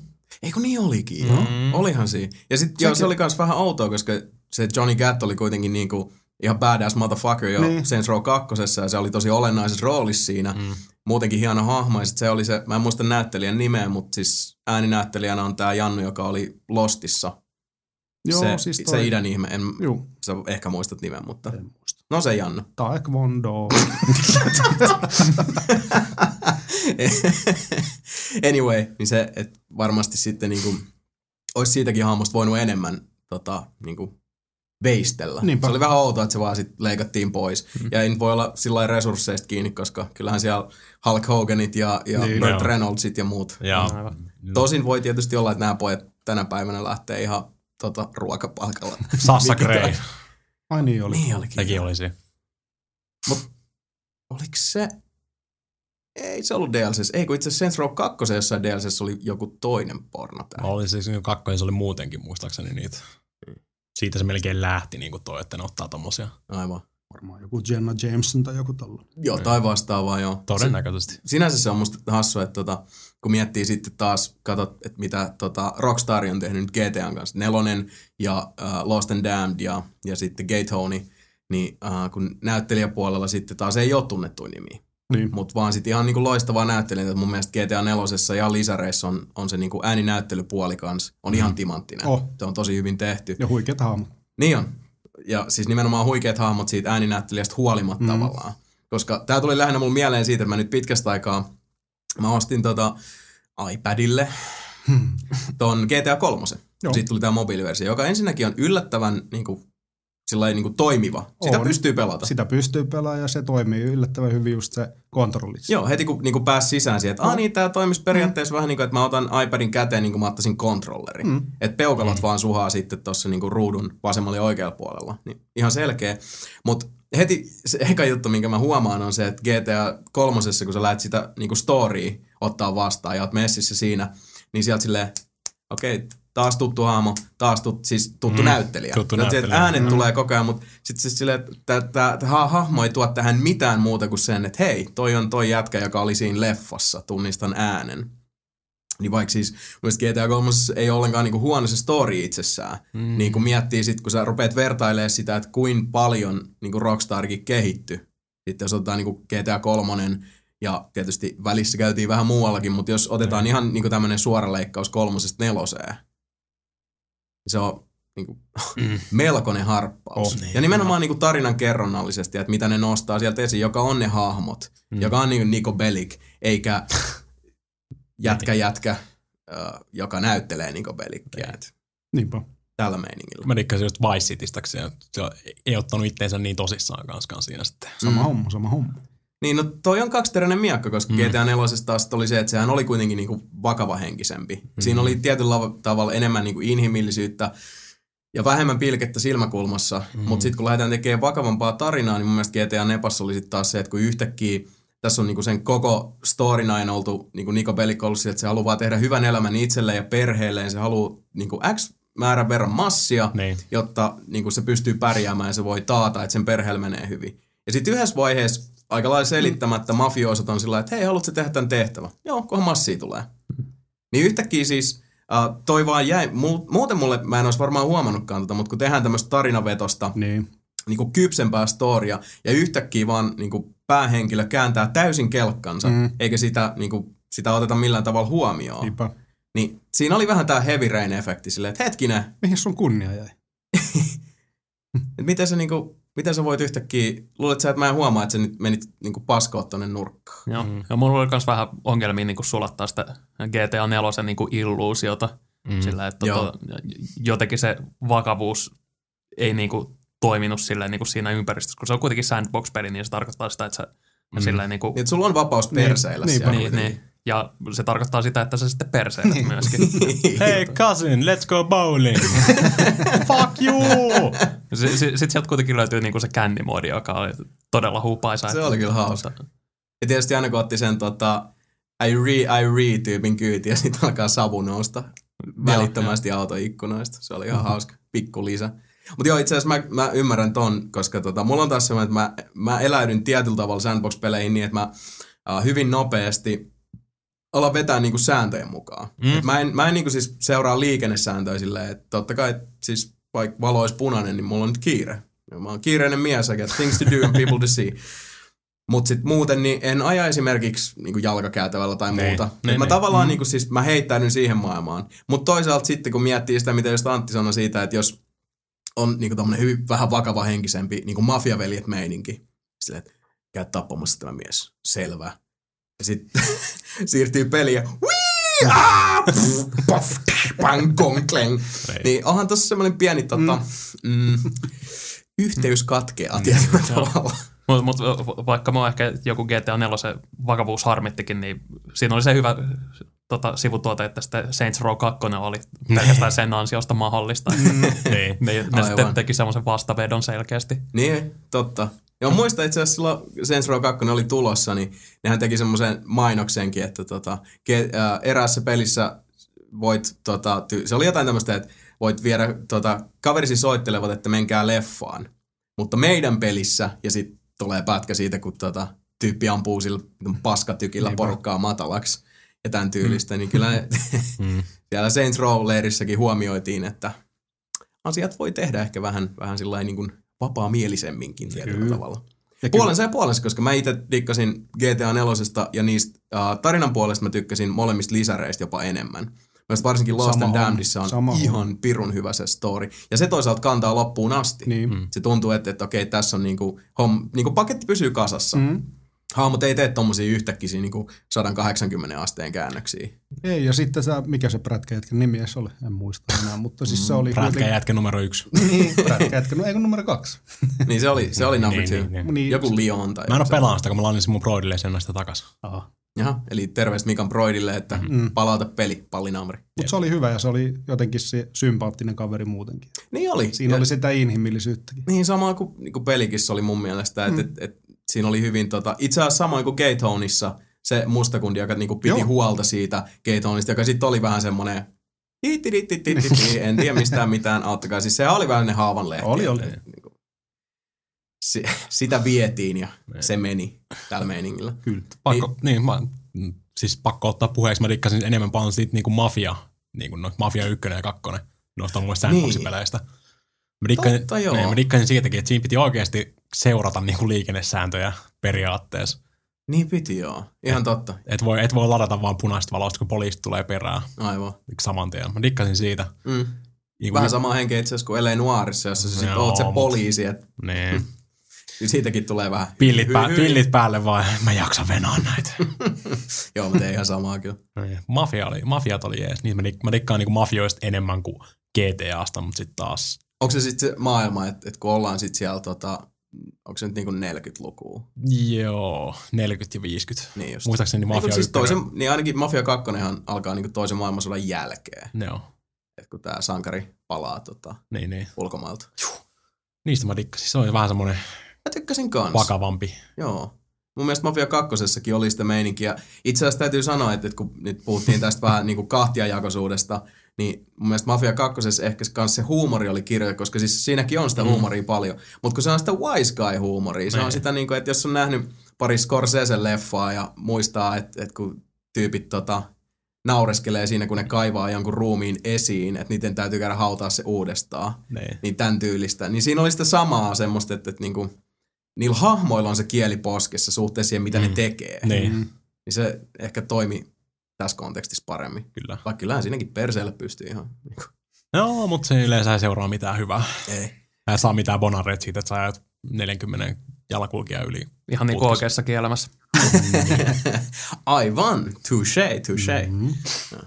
Itse asiassa tähän minkä takia mä oon nyt lähinnä teiltä kyselle, että mitä ootte pelannut, niin syyhän on tosiaan se, että mä en oikein niin kuin ehtinyt tässä nyt hirveästi mitään pelalla, että no Kingdoms of Amalur on edelleenkin. Onko se vielä ihan jees? Kyllä se edelleen toimii, mutta nyt täytyy kyllä sanoa se, että mulla on tossa niin kuin parina iltana nyt kun on ollut aikaa, niin sit mä oon niin kuin, istahtanut tuohon töllön eteen ja sitten siinä niin kuin, ei ollut kaikkea muuta tehnyt jotain duunijuttuja tai mitä nyt niin kuin, pyörittelen siinä ja sitten mä oon niinku jäänyt pelaamaan esimerkiksi Civilization Revolutionia, niin tätä iOS-versiota, joka oli semmoinen... Se oli alennuksessa. Se oli alennuksessa, joo. Ostin itsekin. Joo, kun se oli mun mielestä yli 5G se oli.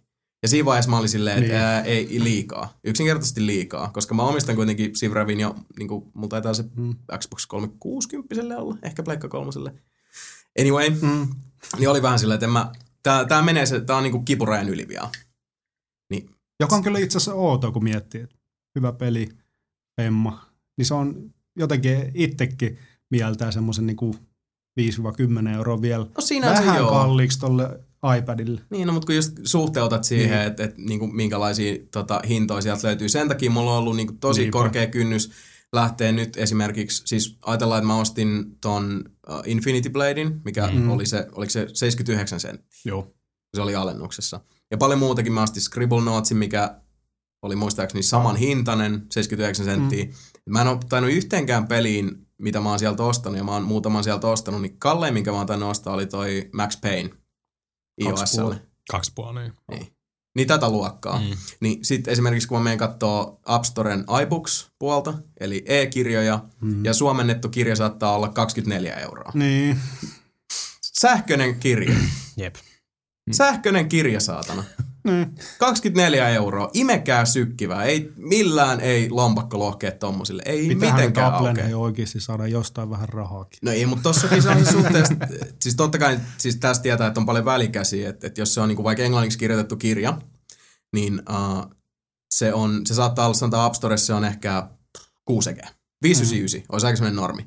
Samasta kirjasta suomennettu versio, niin kevyesti... Niinku, hilaa yli 20. Niin. Eli siellä on siis nimenomaan Suomi-bonarit päällä. Siihen päälle vielä se, että jos sähköinen kirja englanniksi on 5,99 € ja mä käyn kattoo Amazonista, not sponsored by Amazon.com, jos mä käyn kattoo Britti-Amazonista, niin siellä saattaa olla se sama kirja 2 punnalla. Mm. Ja tilaan pari siihen päälle, niin tulee, sit, jos vielä se taitaa olla se, jos se menee 20 yli, vai se 25 € yli, saa 0 postarit Briteistä. Ja jos mä sillä 25 egellä sit saan sieltä vaikka niinku 3-5 kirjaa, yhden kirjan hinnalla, jonka mä ostan Suomesta, niin ei tietenkään. Ja siis tää on niinku hintatietoisuutta. Mä muutenkin luen kirjat, siis jos ne on englanniksi kirjat, mä luen ne englanniksi. Mä en niinku suomennoksista sillai, vaikka hyviä suomennoksia on paljon, ja se on mun mielestä hienoa, että sekin on kehittynyt se ala tosi paljon Suomessa ja noin, koska tämmöisen niin kuin, sanojen ja kielen ja ilmaisun suurena ystävänä, niin mä arvostan sitä puolta. Mutta niin kauan kun se on noin jäätävän kallista ja kun siinä on noin käsittämätön toi kuilu, niin sori, ei irtoa. Ja minkä takia mä nyt vaahtoon tästä on lähinnä se, että mä haluaisin nyt hypätä näihin Sapkowskin Witcher, eli noiturikirjoihin, josta on sitten, kun alkuperäiskieli on se Puola, ja ei ikävä kyllä toi polski taitu ihan tuosta lonkalta, niin ajattelin, että no ehkä englanniksi, mutta englanniksi on julkaistu eka kirja, ja oli vissiin tulossa tai jo julkaistu 3. kirja. Joo. Ja toka kirja vaan jäänyt välistä. Että niinku, mitä vittuu ry, jälleen kerran. Ja sitten taas Suomesta, eka ja toka kirja on suomennettu ja julkaistu. 3. kirja on tulossa kesäkuussa, muistaakseni, mutta riippuen mistä lähteistä mä katoin, niin jokainen kirja maksaa semmoista, no reilu parikymppiä. Mutta jos se ei muulla kielellä saa ja sitten ne suomennokset on ymmärtääkseni tosi jees, niin okei, mä oon ihan valmis pulittaa. Mutta miksi mä en löydä mistään kirjakaupasta, verkossa tai sitten kivijalassa niin näitä 2 kirjaa? Miksi kirjakauppa X sanoo, että se myy vaan tätä ekaa ja 3. niin kuin ennakkoon sitä 3. Ja sitten jostain muualta niin kuin löytyy se 2 ennakkotilattavana ja 3 ja ekasta kirjasta ei ole kuultukaan. Että niinku, tää on vähän, taas tämmönen, että annetaan metsäpeikolle se vitun hiusharja käteen. Voisitko nyt siistiä itseäsi? Tässä ei mitään järkeä. Ihan tolkutonta. No kyllä mä taas yhden iltapäivän sillain niin kuin ainakin tunnin pistin siihen, että mä yritin mettästää paikkaa, mistä mä saisin kohtuuhintaan ekan ja tokan noiturikirjan ja kolmannen niin kuin kohtuuhintaan ennakkotilattua. Josta tulikin, nyt hypätä tästä, suomalainen kirjakauppa.com. En suosittele muuten. Nelin Peli ei suosittele. Oli harvinaisen ärsyttävä se niiden search. Menen nekin sponsori. Yksi kaupallinen verkko lähti takaisin pois. Ei ole enää kuin 100 jäljellä. Massia tulee ovista ja ikkunoista. Edelleenkin tulee mieleen tuosta se, kun edellisen jakson tietämillä tuli just jostain tuutista vähän puhetta siitä, että olisi kaupallista verkostoa takana. Ja siinä samaan aikaan mä mietin, että laitankohan mä, vedänkö mä yhden rikki menneen mikkiständin Jeesus-teipillä. Vai mitä me tehdään tämän kanssa. Päätettiin sitten vetää se 50 € seteleillä. Näin on. Ja käytettiin liimana häränspermaa, joka maksaa, onko se... Se on aika kallista. Se olisi muistaakseni jotain niin kuin mä en tiedä. Mun pää on täynnä niin turhaa tietoa, että et uskoisikaan. Ja näistä kaunista aiheista voidaankin hypätä sitten suoraan ja muitta mutkitta seuraavaan osioon. Eli otetaanpas tähän sitten päivän sana. Päivän sana. Ihan tämmöisenä pikaisena surunvalitteluna tässä, että toi Funcom, joka nyt sitten väsäilee tätä Secret World MMOta ja on tehnyt sitä aika pitkään, niin eivät ole ilmeisesti nyt mokistaan oikein edellisten MMO-yritelmien, viritelmien jälkeen oppineet, joten ilmeisesti heillä on nyt ajatuksena, mitä tuossa Lehtosen Miikka Domain oli kirjoitellut, niin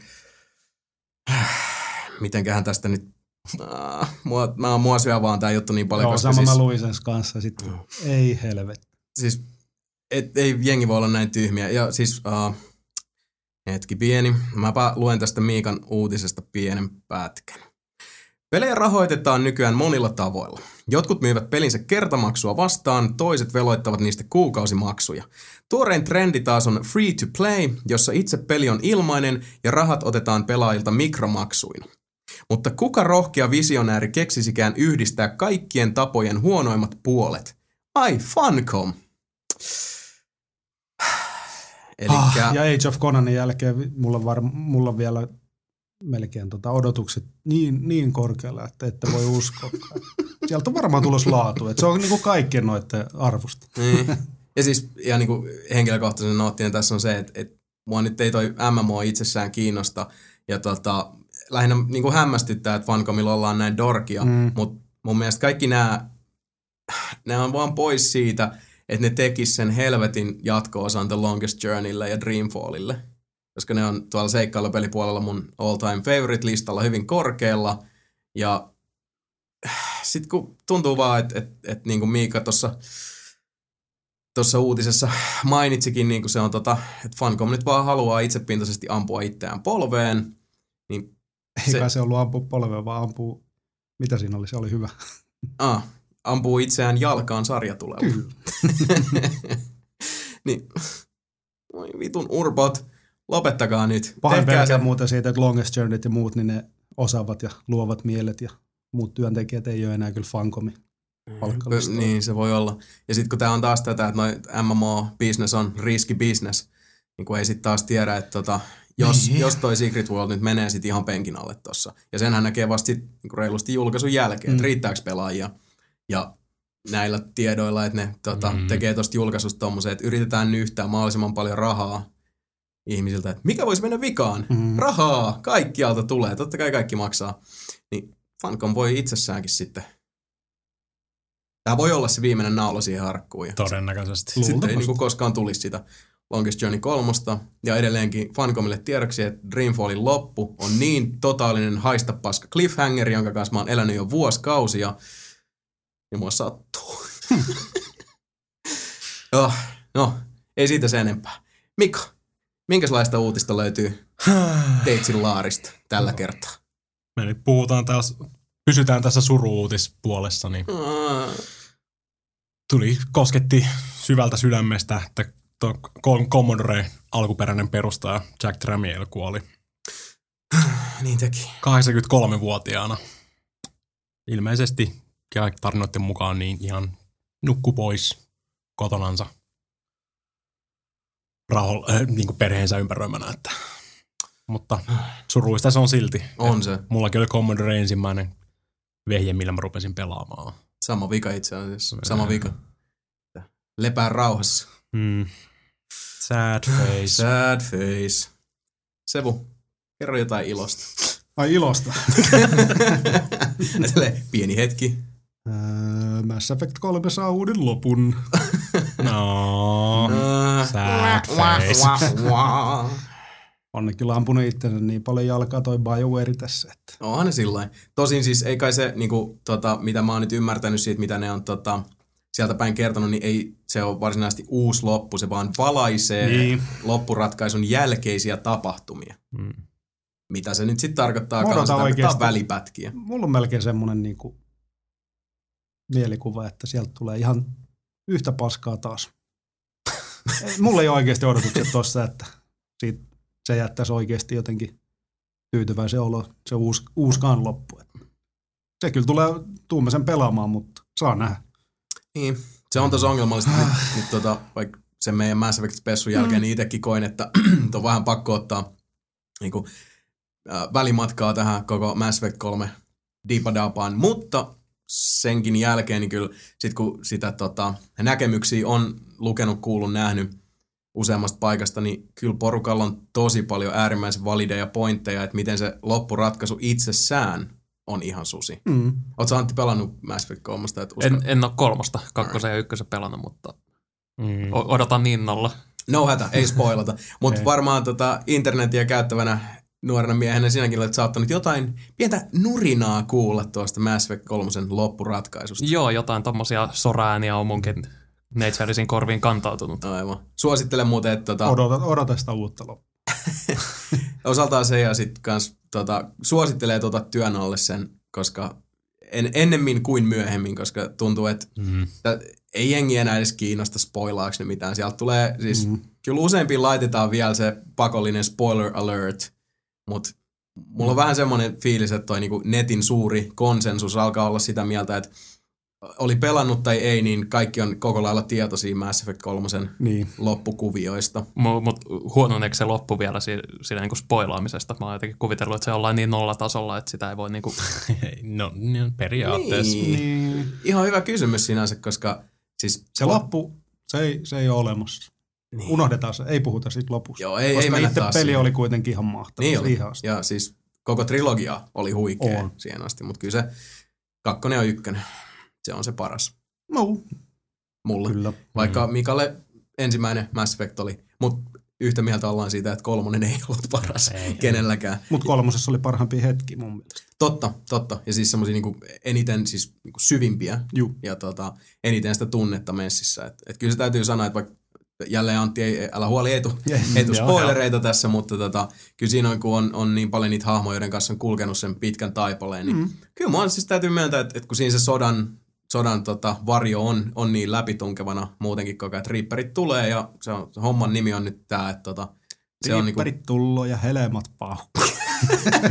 Jotakuinkin. Mutta se on tää. Sponsored by.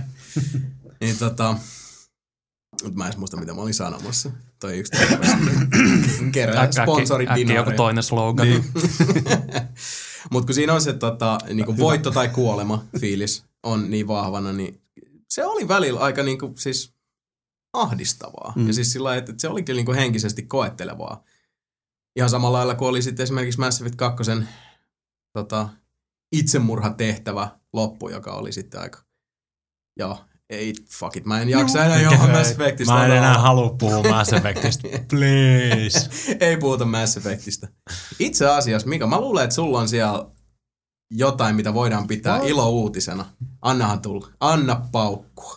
Kyllä, elikkä semmonen, sanooko mitään semmonen pen and paper-peli ja SNES-peli ja Mega Drivelle kuin Shadowrun? Kyllä muuten sanoo herra niin melko paljonkin. Hyvä. Tämä on positiivisia uutisia. No? Kerro. Itse henkilökohtaisesti mä pidän Xbox 360-versiosta eniten. Oi vitun mulkku. Mä en edes maininnut sitä, huomasitko? Huomasin. Mulla on lähimpänä sydäntä on se pen and paper-versio. Niin. Mm. Paas high five tähän. Yeah. Sama juttu nimittäin. Se on myös, mullakin on pitkä pen and paper roolipeli historia. Sotkatiellä tuli muuten pelattua sitä joskus. Totta, silloin kun oltiin nuoria ja salskeita, niin kyllä. Säkin olit messissä. Mä olin messissä. Aivan. Jätkä oli pelinjohtaja. Mä en ole ikinä sitä pen and paperia itse pelannut, mutta mulla mä ostin ihan pelkästään, niin mulla on niitä kirjoja. Niin sanoin, siitä. Ihan vaan siis se, koska niin se oli hienoa se kuvitus ja se maailma. Mä rikkasin siitä maailmasta muutenkin. Niin mä halusin vaan hommaa niitä, ihan niitä novelleja ja sitten mä oon kanssa niitä ihan DM-kirjoja ja kaikkea tämmöisiä. Siinä oli hienosti kuitenkin siis, niin. Okei, olihan siinä tämmöinen tietyllä tavalla niin kuin, kahta perinteikästä ajatusta yhdistelevä se niin kuin maailman viitekeys, että sulla on niin kuin nämä örkit, haltijat, taikapuoli, tuolta niin kuin perinteisemmästä fantasiasta ja sitten sulla on kyberpunkki. Ja ne vaan niin kuin päräytettiin sitten samoihin kansiin, mutta kokonaisuutena se maailma oli todella kiehtova. Kyllä. On kiehtova korja. Se on. Niin. Elikkäs ihan Double Finein jalanjälkiä seuratessa, niin ajattelin tuolla Hairbrain Schemesillä, että kiinnostaiskohan ketään, jos me tehtäisiin Shadowrunia nykyaikaan, niin kuin, tai uusi Shadowrun-peli. Joo. Eli nekin päätti seurata se Kickstarter-hommaa, että laitetaan tonne noin Kickstarteri päälle ja laitetaan 400 000 € siihen hakuun, että näillä me saataisiin tehtyä semmoinen niinku perusversio, että vuoropohjainen peli ja tarinaa ja semmoinen tehtäväeditori, että siihen voisi tehdä settiä ja tälleen näin. Niin tää on nyt kuinka monta päivää, 15 päivää ollut olemassa. Vielä 14 päivää aikaa lahjoittaa rahaa, sillä tuntuu, mutta täällä on 1 miljoona mennyt rikki. Eli jälleen kerran siis siinä vaiheessa, kun tarjotaan vähän, että niin. Hei, tässä olisi, kiinnostaisiko? Aivan. Et jos ei ole sitä kaupallista verkkoista on takana, niin Kickstarter on ihan hyvä apu siihen rahaan. Tuossa noin myöskin uhkaili, että sen jälkeen, jos kaikki menee hyvin Shadowrunin kanssa, niin ehkä ne myöskin vois elvyttää uudestaan tämän Crimson Heath, eli Crimson Skiesin. Totta, joo, mä huomasin kanssa sen uutisen siitä. Crimson Skies oli hiton jees. No. Siinä oli myös semmoista, siis siinä itse niinku pelin maailmassa oli semmoista niinku tunnelmaa, mitä hirveän harvoin, varsinkin nykyään. Siinä oli sitä niinku semmoista keikarimaista vanhojen seikkailuelokuvien tyylistä fiilistelyä, ja kun siis se oli se lentopeli, mutta siinä oli sitä vähän, en mä tiedä, onko se väärin sanottu, mutta ehkä pikkusen semmoista steampunk-henkeä oli tietyllä tavalla. Tai siis siinä oli se niinku teknologia ja tyyli oli semmoinen niinku vähän palasista koottu tietyllä tavalla. Ja se on semmoinen retro-skifi-homma. Niin. Nimenomaan. Niin. Että se kotti vanha ja uutta. Juuri näin. Niin. Joo, retro-skifi itse asiassa mun osuu aika hyvin. Mä sanoisin, että se oli abatterallaan just sitä. Eli tää on nyt siis koko ajan tulee enemmän massia. Ne on saanut sen 1 miljoonaa ja se niiden uusi tavoite.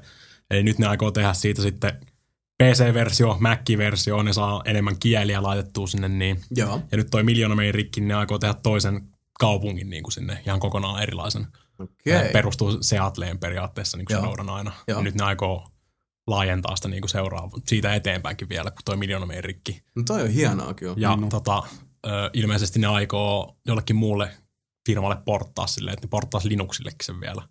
Niille ei itse ole tarpeeksi tietotaitoa siihen keissiin, mutta kun se 1 miljoona meni rikki, niin lisää settiä vaan tulossa. On toi kyllä villi. Ja siis upeata kyllä, että siis se on jännä miten salaman nopeasti toi Kickstarter on nyt kasvanut semmoiseksi ihan personal noteina, mitä mä nyt tuossa kattelin, niin Jane Jensen, eli tämä seikkailupeli kirjoittaja, joka on luonut mun seikkailupelihistoriassa sen lempisarjan, eli Gabriel Knightin, ja tehnyt nämä sitten 3 peliä siihen, niin yrittää nyt aviomiehensä kanssa perustaa sitten uutta studiota Kickstarterin kautta, ja mitä mä nyt tuossa kattelin, niin ikävä kyllä sitten ilmeisesti ei ole niin mediaseksikäs juttu, vaikka Jane Jensenkin on sillä tavalla nyt niin kuin kurantti nimi, että Grey Matter, seikkailupeli, joka tuli PC:lle ja Xbox 360 sai todella, todella hyviä arvosanoja. Niin. Ja sitä kehuttiin paljon, niin ilmeisesti ei ole kauhean hyvin mennyt kaupaksi. Mitä mä kattelin Kickstarterissa, niin ei se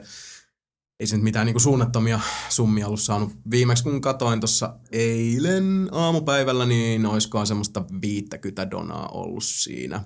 Ja kyllä niillä aika reilusti isompi oli se pyynti, että haluavat pistää kuitenkin sitten ihan kunnon niin kuin seikkailupeleille vihkiytyneen pelistudion pystyyn. Onhan tässä nyt katoin tuossa päivitetyn, saadaan kerrankin faktatietoa suoraan Nelin Pelistä. No. Tällä hetkellä on vielä kuukausi aikaa, niin on $162,000 saanut $300,000, mikä on niinku goal. Okei, no on se sitten noussut aika reilusti. No. On oikein niin niinku huolella. Vaikuttaa hyvältä vielä. Joo. Toivotaan.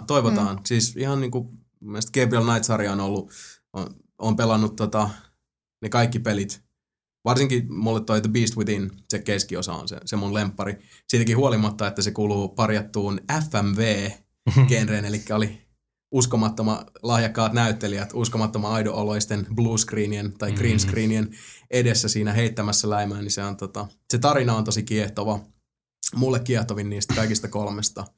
Ja joka tapauksessa onnea Jane ja siippasi ja toivon, että saatte firman pystyyn. Ehdottomasti. Ylmar. Sebu, tuleeko vielä uutisia mieleen? Tuleehan niitä muutamia. No, annapa tulla. Namco Bandai. Arvaan minkä pelin tuo 24. päivä elokuuta PC:lle. Mä veikkaan, että se on semmoinen peli, josta viimekin jaksossa vähän puhuttiin. Mutta oliko se... Ai kauhean, onko se nyt Dark Souls? Se oli Dark Souls. Siellä vielä se on semmoinen kuin Prepare to Die Edition. Mm-hmm. Siellä on uusia bosseja ja muita, mutta tulee tosiaan PC:lle ja kyllä ajattelin riipasta sen heti. Aivan. Mitä Antti mieltä, ootko ehtinyt yhtään Demon's Soulsiin tai Dark Soulsiin tutustua? Niissä on tietyllä tavalla ehkä semmoista samanlaista henkeä kuin sanoisin, että tässä Legend of Grimrockissa on siinä mielessä, että niin kuin, haastavaa, mutta palkitsevaa. Joo siis noita peliä ajatus kyllä viehättää mua. Tosiaan toi porttaussuutinen on sillä mulla kiva, että mulla ei ole PlayStation 3. Aivan. Niin nyt mä pääsen käsiksi tuohonkin peliin. Mm-hmm. Se on muuten jännä juttu. Mä oon jotenkin ollut, vaikka siis Demon's Souls ja Dark Souls on ollut kuitenkin siis ihan huomattavan suosittuja Pleikka 3:lla. Niin ne on mun mielestä aina siis nämä kaksi ollut monella tavalla niin kuin tosi outolintuja, varsinkin kun ne on ollut niin kuin yksinomaan pleikkarin kirjastossa. Toi Dark Souls oli, se tuli Xboxille, mutta ylipäätään niin kuin konsolipuolella, koska kun miettii Demon's Soulsia ja Dark Soulsia, niin niissä on vain jotain siinä hengessä, mitä mä en ehkä nyt ihan osaa sillä selittää, mutta ne on jotenkin niin PC-pelejä mun mielestä fiilispohjalta. Nimenomaan se armottomuus ja tietynlainen semmoinen perinnetietoisuus. Tosin molemmissa peleissähän on tämä niinku nettipuoli on hyvin olennaisessa roolissa, joka on sitten tietysti toimii vähintään yhtä hyvin sitten niinku konsolipuolella tänä päivänä. Kyllä. Mutta silti, enkä mä nyt ihan väärässä ole. Mun mielestä jotenkin näissä Souls-sarjassa siinä on jotain semmoista, niinku, minkä mä näkisin vetoavan ennen kaikkea PC-pelaajiin. Siis semmoisia, jotka on niinku melkein sanotaan yksinomaan PC gamers. Niin no, periaatteessa. Se on känkkimiskivaa. Pääsee murhaamaan vastapelaajaa. Mitä sä sanoit? Mikä? Skänkkimiskivaa? Gänkkimiskivaa. Känkkäystä. Ei toi avannut mulle kyllä yhtään sen enempää. Learn to MMORPG. Aivan, joo. Totta. En harrasta, valitan. Tuleeko sulla Mika vielä sieltä jotain semmoista spektakkeliomasta tähän? Mitä tirvasta? No joo, jotain nyt siitä Sebun Xbox 4K:sta on tullut taas jotain huutelua, että... Joo. Onko nimi jo virallinen? Ei ole vielä. Ne ei ole ottanut sun sitä ehdotusta vielä vastaan, että edelleenkin kulkee sillä Xbox 720 ja Durango sillä koodinimellä. Että jotain... Muistaaks, mä en nyt löydä sitä uutista tästä näin nopealla vilkaisulla. Jos itsekin, että jos 16 korea niin prosessori meinasi laittaa siihen. 16 ytiminen prosessori. Niin. Toi 8 ydintäkin on nyt sitten ollut niin mukava ylläri kaikille kehittäjille ja on tosta PS3 rossusta saatu revittyä niin helposti tehoja, niin mikäs siinä, pistetään vaan tuplamäärä, koska niin, mikä double is better. Helpottaa sitä devaamista. Saa nähdä sitten. Mä itse toivon henkilökohtaisesti, että ne puhua paskaa ja oikeasti julkaisisi jotain infoa nyt E3 tänä vuonna. Niinkin mä jotenkin, mulla on semmoinen kutina, että kyllä siis se on hyvin todennäköistä, niinpä, että sieltä tulisi. Nintendo kuitenkin nyt sitä Wii Uta paukuttelee, niin sitten Xboxia syvä pistää suoraan jauhot suuhun. Aivan. Ja Sonylle ei mitään, niin kuin, siis ei mitään järkeä puhua niinku Pleikka nelosesta tässä vaiheessa, on ihan turhaa. Niin Vita tuli jo, niin tämähän olisi sitten myös sillä, että mä en usko, että Sony nyt alkaa mistään niinku laiteuutuuksista pahemmin puhumaan. Miksi pitäisikään? Koska itse asiassa tähän väliin yksi ihan pieni uutinen, mikä mulla tuli vaan mieleen tuosta, oli se, että nythän tuolla, oliko se nyt PlayStation Facebook-sivulla oli tullut tämmöinen, että Vengeance is coming. Aha, niin ja se on nyt herättänyt tämmöisen huhumyllyn, että sieltä olisi tullut God of War 4. Mm-hmm. Mikä on taas semmoinen, että mä tänään sitten mä huomasin ton uutisen tossa ja meditoin sitten, että ei hitto, että God of War 4 tulisi. Ja jotenkin mä ajauduin siinä, ajattelemaan, että vaikka niin kun, meillä on tää niin kun jakautuu aika lailla sillä lailla, että niin nelinpeliporukalla, että Sebu pelaa eniten PC-llä. Mm-hmm. Ja mä sanoisin, että Mika on meistä se, joka eniten on just niin kun latauspelien kuluttaja noin. Ja mä taas pelaan sitten niin kun kaikista alustoista eniten Xbox 360-llä. Mutta kun mä tänään jäin niin kuin pyörittelemään tätä asiaa, niin mä oon silleen, että kaikki niin kuin alustakohtaiset yksinoikeuspelit, niin, jotka mä niin kuin suurimmalta osin niin kuin nostasin lempparilistan kärkeen, niin siellä on just God of War-sarja, siellä on Heavy Rain, siellä on Infamous 1 ja 2, siellä on Sly Raccoonit, tämmöistä. Ne on kaikki tulee sitten tuolta pleikkaripuolelta. Sony PlayStation. Ei, tuli vaan sitten sillä lailla mieleen, että niin kuin se on, Sonylla on kuitenkin musta aina ollut tosi hyvä maku siinä, että minkälaisia yksinoikeus studioita ne on sinne haalinut. Ja ihan jo sekin, että kun tässä nyt puhuttiin tästä, niin kun Antti on täällä meidän vieraana, että on tää, niin tavallaan kun on tätä riskinottoa. Niin kuin mä äsken puhuttiin Journeystä, That Game Company, joka itse asiassa tää Journeyhän nyt on heidän viimeinen yksinoikeuspeli Sonylle. Niin ylipäätään se, että sieltäkin on annettu sitten tämän tyyppiselle lafkalle saumat. Että okei, tässä on teille julkaisualusta ja katsotaan, miten käy. Joo, siis kyllä Sony tuntuu osaavan sillä, niin kuin, tai siis saattaisiko näin, että niillä on ehkä semmoista niin kuin visiota sillä, että ne uskaltaa katsoa sillä niin kuin vähän kauemmaksi kuin pelkästään siihen, että mitä on jo olemassa pelihyllyssä. Että eiks vaan? Kyllä. Sanoisin, että olet ihan naulan kantaan tuossa. Et siinä on ehkä, voidaan niin kuin Xbox-puolelta sitten ottaa vaikka tämmöiset yli Deadly Premonition. Ja esimerkiksi nyt tuleva Witcher 2 Enhanced Edition, joka on saanut tosi hyviä arvosanoja, joka on sitten taas aika semmoista graafista, nussukivaa, sisältävä pelitapaus. Niin tämmöiset pois lukien, niin ja ehkä Braid nyt vaikka, ja Limbo. Mutta eikö Limbo tullut kans leikkarille? Saattaa muuten Braidikin tulla sitten jälkijunassa. Anyway. Alan Wake. Fortsat. Niin, siis en mä nyt tätä tarkoittanut, vaan siis sitä, että musta tuntuu vaan, että niinku Xboxin puolella on ehkä tietyllä tavalla semmoista enemmän, niinku, vaikka alustana siitä kovasti pidänkin, niin tietyllä tavalla julkaisuissa ei näy semmoista, niinku, että okei, kokeilkaa. Niinpä. Semmoista tietynlaista niinku, taiteellisen riskioton niinku, tukemista, kun mitä sitten taas Sony on tehnyt hyvin paljon, mutta mun on pakko antaa propsit siitä, sitä täytyy kunnioittaa. Et siellä on siis ihmisiä, jotka on kiinni niin rahapussin nyöreissä, jotka on sit sillä, että okei, en tajuu, mut antaa mennä. Että tää on vähän niinku tää vanha läppä siitä, kun George Lucas vei Tähtien sodan 20th Century Foxille, ja sit tää tuottaja, jonka nimi katoaa päästä, niin pahoittelen, mutta oli silleen, että en mä tätä tajuu, mut anna mennä nyt. Et niinku katsotaan, mitä siitä tulee, ja mitähän siitä sit tuli. Episodi 1. Jar Jar Binks. Älä nyt oo tommonen. Kyllä siitä tuli muutama hyvä leffa välissä kuitenkin. Tuuli.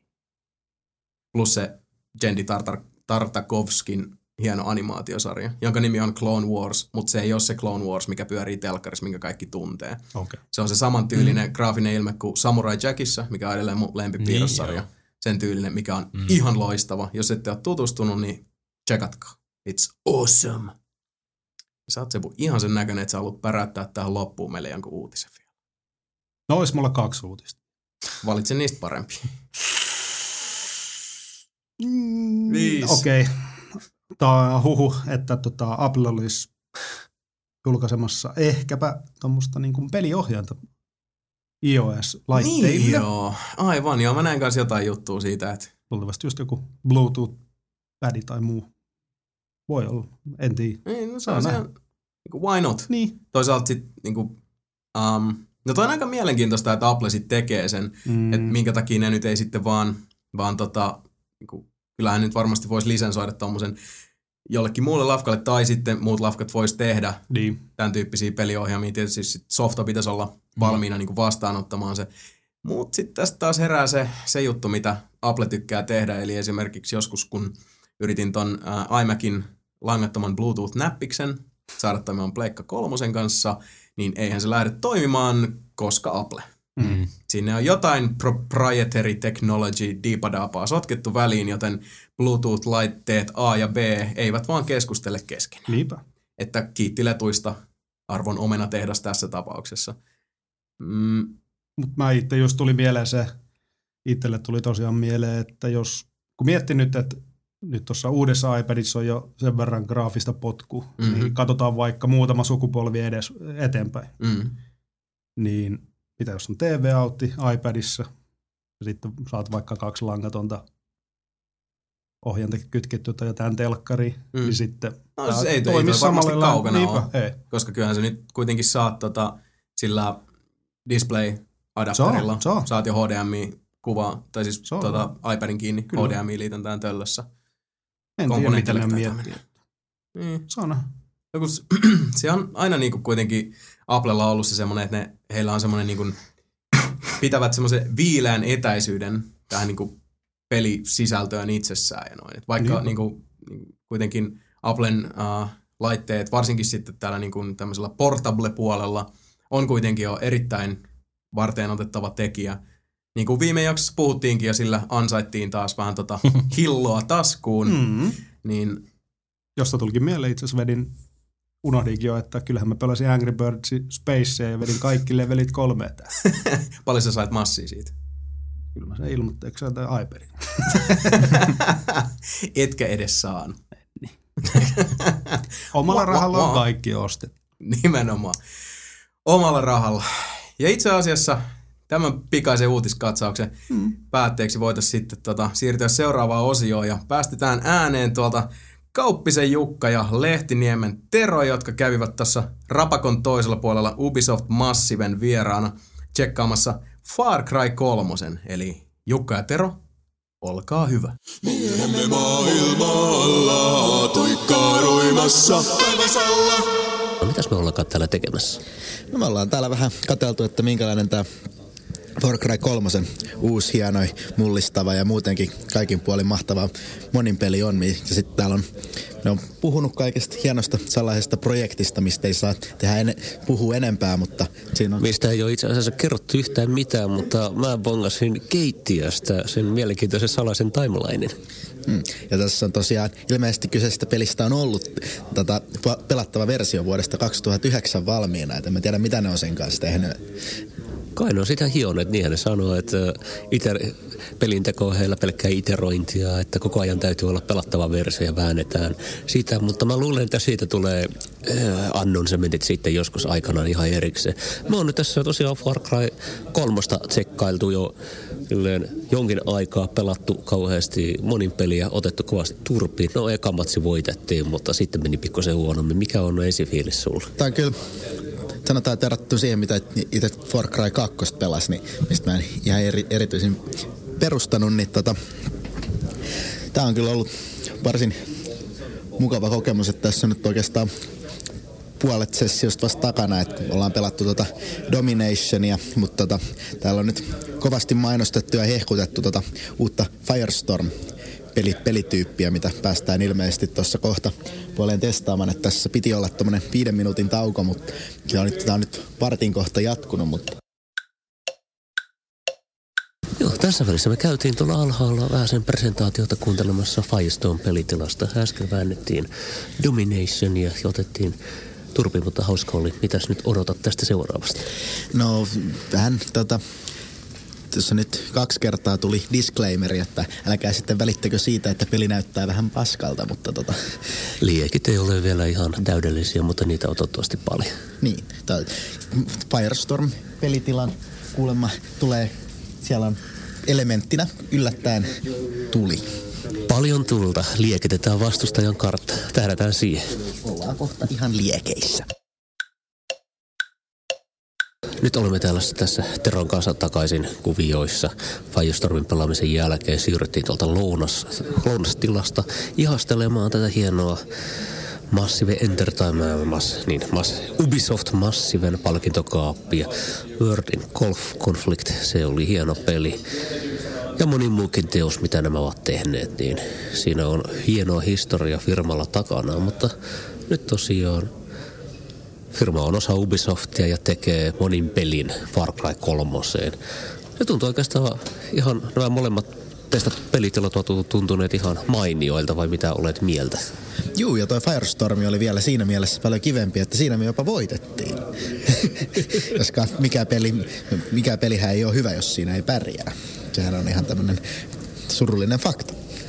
Kyllä. Molemmat tilat olivat semmoista ihan miellyttävää tiimipohjaista hyökkäämistä ja puolustautumista. Firestormissa oli kikkana se, että molemmilla osapuolilla on kaksi pensatynnyriä TMS-suplujuttua, mitä omia täytyy puolustaa ja vihollisen täytyy polttaa. Kone saa palaamaan yhtä aikaa, niin sen jälkeen kaikki rynnistyvät kentän keskelle valtamaan radioasemaa. Ja jos se, joka on saanut vihollisen suplujutut palaamaan, saa vallattua radioaseman, niin mitä sitten tapahtuu? Sitten kuollaan ja kaikki kuolee. Tässä on molemmissa itse asiassa näissä testatuissa pelityypeissä, niin näissä on ollut semmoinen aika, en tiedä pystyykö sitä sanoa tasapainoksi, mutta ei ole sellaista selkeää hyökkäämistä ja puolustamista. Että ne molemmat on vähän sellaista palloilua suuntaan ja toiseen, että kummaskaan pärjää oikeastaan niin pelaamalla kumpi eikä mitään selkeitä rooleja. Siinä mielessä ihan mielenkiintoista, että tuo Firestormi vielä oikeastaan korostaa sitä kommunikaatiota vielä enemmän, koska siinä vaiheessa, kun niitä eri ne 2 liekkipistettä, vai mitä niitä haluaa sanokaan, niin ne pitää pyrkiä, se aikaraja, missä ne pitää molemmat saada sytytettyä, on sen verran pieni, että jos niitä ei ajota ja kommunikoi etukäteen, niin sinne ei pääsäännöllisesti kerkee edes sytyttämään sitä koko Firestormi-tilaa, missä se itse voitto sitten haetaan. Että tässä on tietysti, kun kielimuuri ja vastustajatiimi huutelee siinä vieressä, niin kommunikaatio nyt on vähän mitä on, mutta oli varsin mukava kokemus kyllä, ainakin tälleen pikaisella, eikä se nyt toisin kuin disclaimeri väitti, niin ei se nyt niin hirveän kamalalta edes näyttänyt. Joo, kuvitellaan sitten vasta, että miten upea se lopullinen peli onkaan, kun jos tuo oli kerran olevinaan ruma ja rumat liekit. Kentät oli aika pieniä ja siinä mielessä toiminta oli hyvin nopeasti. Ei voi sanoa aaltoilevaa, koska eihän siellä mitään selkeitä rintamalinjoja missään vaiheessa ollut, mutta ei siellä pääse ainakaan kyllästymään vihollista odotellessaan. Niin, koska ilmeisesti sekä nämä kaikki moninpelikartat on pelattavia sekä tuossa Domination että siinä Firestorm-tilassa. Niin, plus kaikissa muissakin niin moninpelitiloissa, mitä ei ole vielä paljastettu. Niin, että niistä ajateltiin tuossa, kun päästään tekijöitä haastattelemaan, niin kysytään, että onko sellaisia tulossa, ja jos on, niin haluuko ne niistä mitään puhua, mutta tosiaan pointtina vaan, mihin mä yritin tulla tässä, oli se, että tuossa kun lähdin Firestormissa, Temple taisi olla kentän nimi, niin lähdin vähän haahuilemaan, niin putosin yhtäkkiä jonnekin kuiluun, missä päädyin sinne jonnekin raunioiden alaisiin käytäviin, missä ei sit oikeastaan ollutkaan mitään tekemistä, että ihmettelin siellä hoomoilasena, että mitäs hemmettiin nyt mä täällä nyt teen, että pudotuksesta kuitenkin otin sen verran vahinkoa, että piti siinä vähän parannella, että uskaisi mihinkään lähteä, mutta ilmeisesti nämä sitten, mutta varsinaisesti näillä tiloilla ja sitten niinku itse Firestormin kanssa, niin siinä ei ollut mitään käyttökelpoisuutta, että siinä vähän niinku eksyy, että ilmeisesti nämä kentät on kuitenkin sitten sellaisia, että näitä paikkoja näille ehkä sitten löytyy muissa pelitiloissa käyttöä. Juu, ja maan alta koukataan vihollisen selustaan ja yllätetään ja ties mitä, jos jotkut koittaa kämpätä ja tehdä rivistä. No, ihan hyvän tuntuisia molemmat tilat ja pelattavuus oli erinomainen. Juu, aseissa on tosi hyvä fiilis, niitä on riittävästi että useampia hahmoluokkia ja muutenkin, että koko hommassa, että katseltiin tuossa itse asiassa vähän ennen kuin päästiin pelaamaan, niin kierreltiin tässä studiota ja tuolla oli semmoinen komea seinusta, mistä otettiin sitten kuviakin, missä on erilaisia. Kunnon aseseinä, paljon pyssyjä, eivät ihan taidet olla aitoja. Ei, mutta tunnistin kyllä sitten, kun päästiin pelaamaan, että oli kyllä hyvin samannäköisiä pyssyjä siellä. Että. Ja sitä tyypit kommentoivat, että tämä asesein on tosi tärkeä juttu, koska kun pelidesigneri, pelikooderi vääntää siellä peliä ja miettii, että nyt laitetaan jätkillä ase käteen, niin sillä auttaa hirveästi, kun se pyssy, siellä on semmoinen oikea ase, mitä se voi hypistellä, kopistella ja saa sen fyysisen tuntuman. Niin, kun eihän ne rassukat kuitenkaan niitä aseita muuten missään pääsisi hypistelemään, kun ne on koko ajan täällä sisällä koodaamassa pelejä. Mutta se yksin peli on täysin näkemättä ja sitä ei täällä nähdäkään, niin sitä ei täällä pysty oikein kysymään, kun yksin peliä tekee ilmeisesti Ubisoft Montreal siellä kaikessa rauhassa. Ilmeisesti tämä synergia toimii sitten sekä tälleen reissaamisen kautta että sitten, että pojilla on tuolla yläkerrassa semmoinen hieno TV-kontakti, mitä kautta ne voi vilkutella ja heilutella ja näytellä toisille rivouksia, jos siltä tuntuu sitten, että saadaan pidettyä tällainen tiimihenki tonne Kanadaankin asti. Sikäli mikäli silloin muutaman tunnin aikana vuorokaudessa, kun molemmissa studioissa on porukkaa. Kaikki, mutta siis nyt kun kuitenkin puhutaan, puhutaan kuitenkin pelikoodereista, niin ei niille varmaan se ihan normaali aika aina on se, että kellon aikaa mielentilaa eikä kellon. Minä elän koodilleni. Niin. Mut siltä sellaisia terveisiä täältä Ubisoft Massivelta. On muuten komea World of Conflictin paketti, missä on Neuvostoliiton merkki ja sitten venäjäksi tekstiä. Joo, Far Cry 3, Malmö, Ruotsi, Ubisoft Massive, Jukka O ja Tero L päättävät lähetyksen tähän. Ja tällaisena pienenä yllätyspaluuna tänne Nelin Pelin Far Cry 3-osuuteen. Tuossa aikaisemmin ehdimme vähäsen leikkisesti mietiskellä sitä, että kun peliohjelmoijathan tunnetusti asuvat koneensa ääressä ja hygienia saattaa olla mitä olla, niin täällä Massivella ilmeisesti on havaittu sama asia. Täältä nimittäin löytyvät sekä nukkumatilat ja jotka ovat selkeästi vieläpä merkitty, että myös suihkutilat. Eli voisin kuvitella, että täällä on yksi jos toinenkin, esimerkiksi Far Cry 3 parissa työskennellyt, viettänyt hyvin pitkiä työpäiviä. Tämä pelialavan crash-periodit ovat aika pahoja perinteisesti. Silloin ei paljoa toimistolta poistuta muutamaan viikkoon.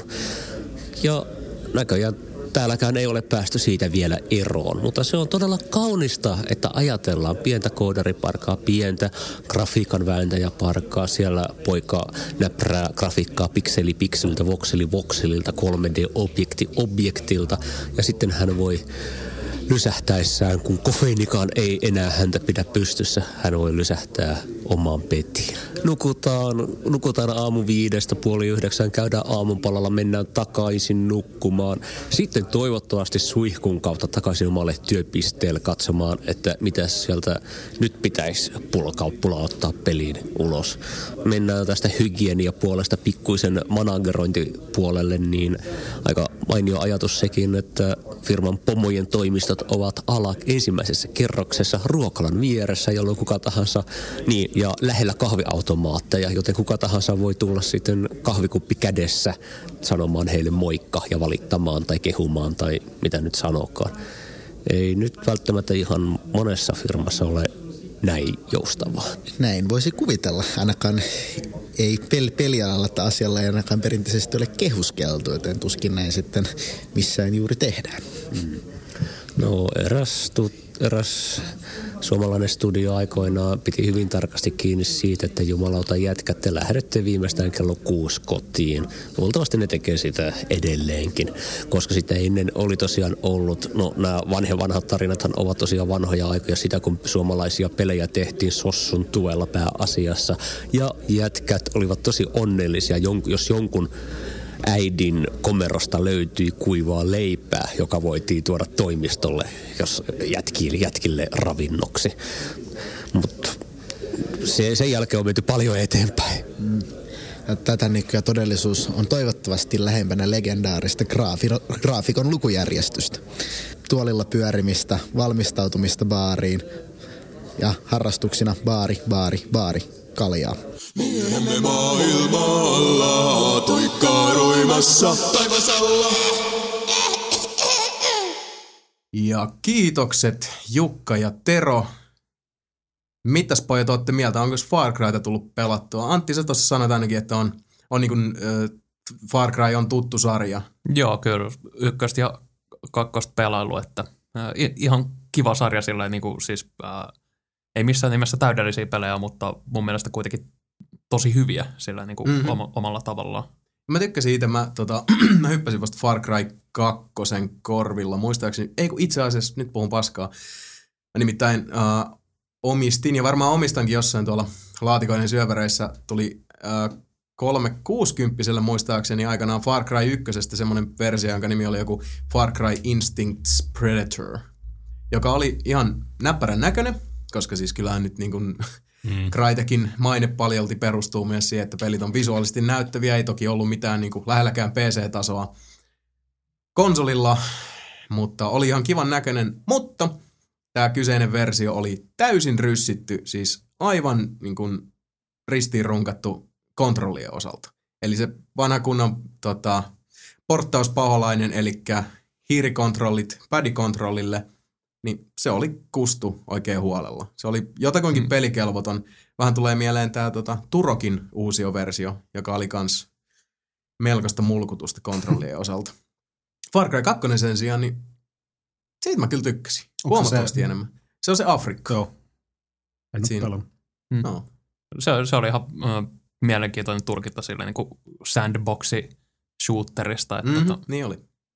Siinä oli tosi mukavaa just se tietynlainen vapaus, vaikka se rajoittua olikin, niin siinä oli silleen niin kuin oikein mukava tunnelma ja silleen niin kuin hauskaa hiiviskellä siellä metikössä, kun siellä jotkut sissit suun ympärillä yrittää spotata sua ja sitä rataa. Että no aivan.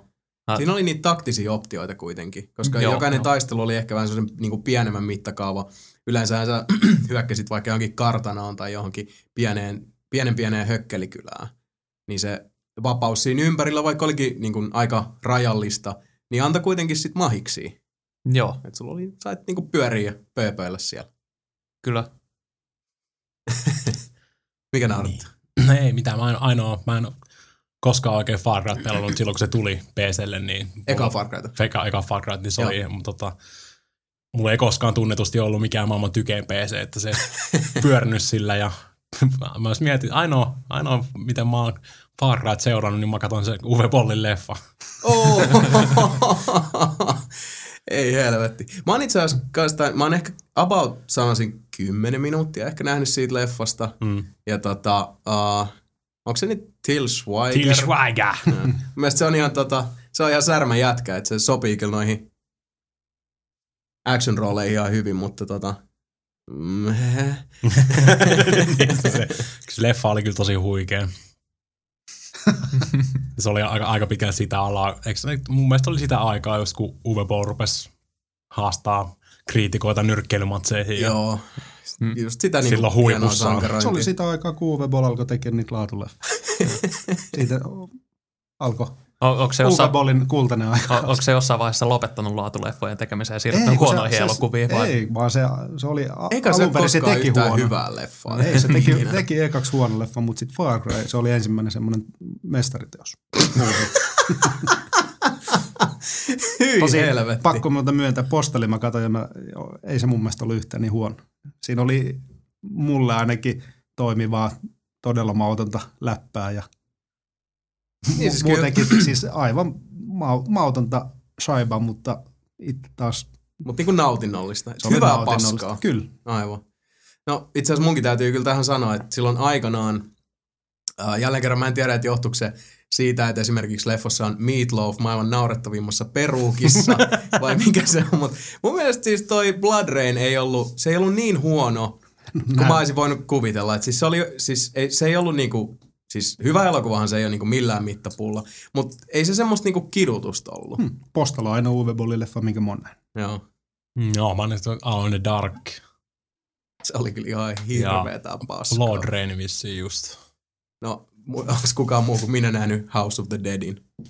Voi vitulla sieraimeen mitä ripulia. Se on niinku ihan uskomatonta paskaa. Taisin jotain nähdä siitä. En ole vissiin kokonaan nähnyt sitä leffaa, mutta... En mä usko, että sä oot hirveästi jäänyt. No, en mä siis, ei mua niinku haittaa silleen. Voi helvetti, mä en oo nähnyt sitä. Nyt on aukko sivistyksessä. Mitä Antti, jos Uwe Bolli pistäisi sähköpostia? Sanoisi, että nyt tähän Legend of Grimrock. Toi on paha kysymys. Riippuu, että jos... Itse ei pitäisi kyllä olla yhtään paha kysymys. Jos sä sanois, jos tulisi vähän massia tilille. No siis tietyllä tapaa mä haluaisin nähdä, mitä Uwe Boll voisi tehdä jossain tuommoisessa synkässä kellarissa. Semmoinen vähän niin perversi uteliaisuus erää. niin, siis nimenomaan. Siis siinä olisi ainakin se hyvä puoli, että tietäisi mitä saisi. Sillä niin kuin jos tekee pelileffan kenellä hyvänsä muulla ohjaajalla, niin sä et voi tietää, että onko se hyvä vai huono. Tuossa saa ainakin, oot varma, että sieltä tulee hirveätä tuubaa, että... Ei niinku tarvitse mennä yöunia siitä. Ei tarvitse pettyä. Rotten Tomatoes joka tapauksessa 0%, niin mitä väliä. Niinpä. Sepä. Niin siis kyllähän sekin dippasi tuohon. No okei, Blood Rainissakin oli vähän sitä miekkaa magia-osastoa olemassa, mutta sehän teki ton... Se teki jonkun Dungeon Siege. Joo, joo. Mikä on silleen, se leffon nimi oli joku In the Name of the King, ja sit alaotsikko oli A Dungeon Siege Tale. Eli sillä ei olisi mitään pointtia, että siinä on niinku lähdemateriaalina joku vitun dungeon. Mä unohdin sen nimen. Siege.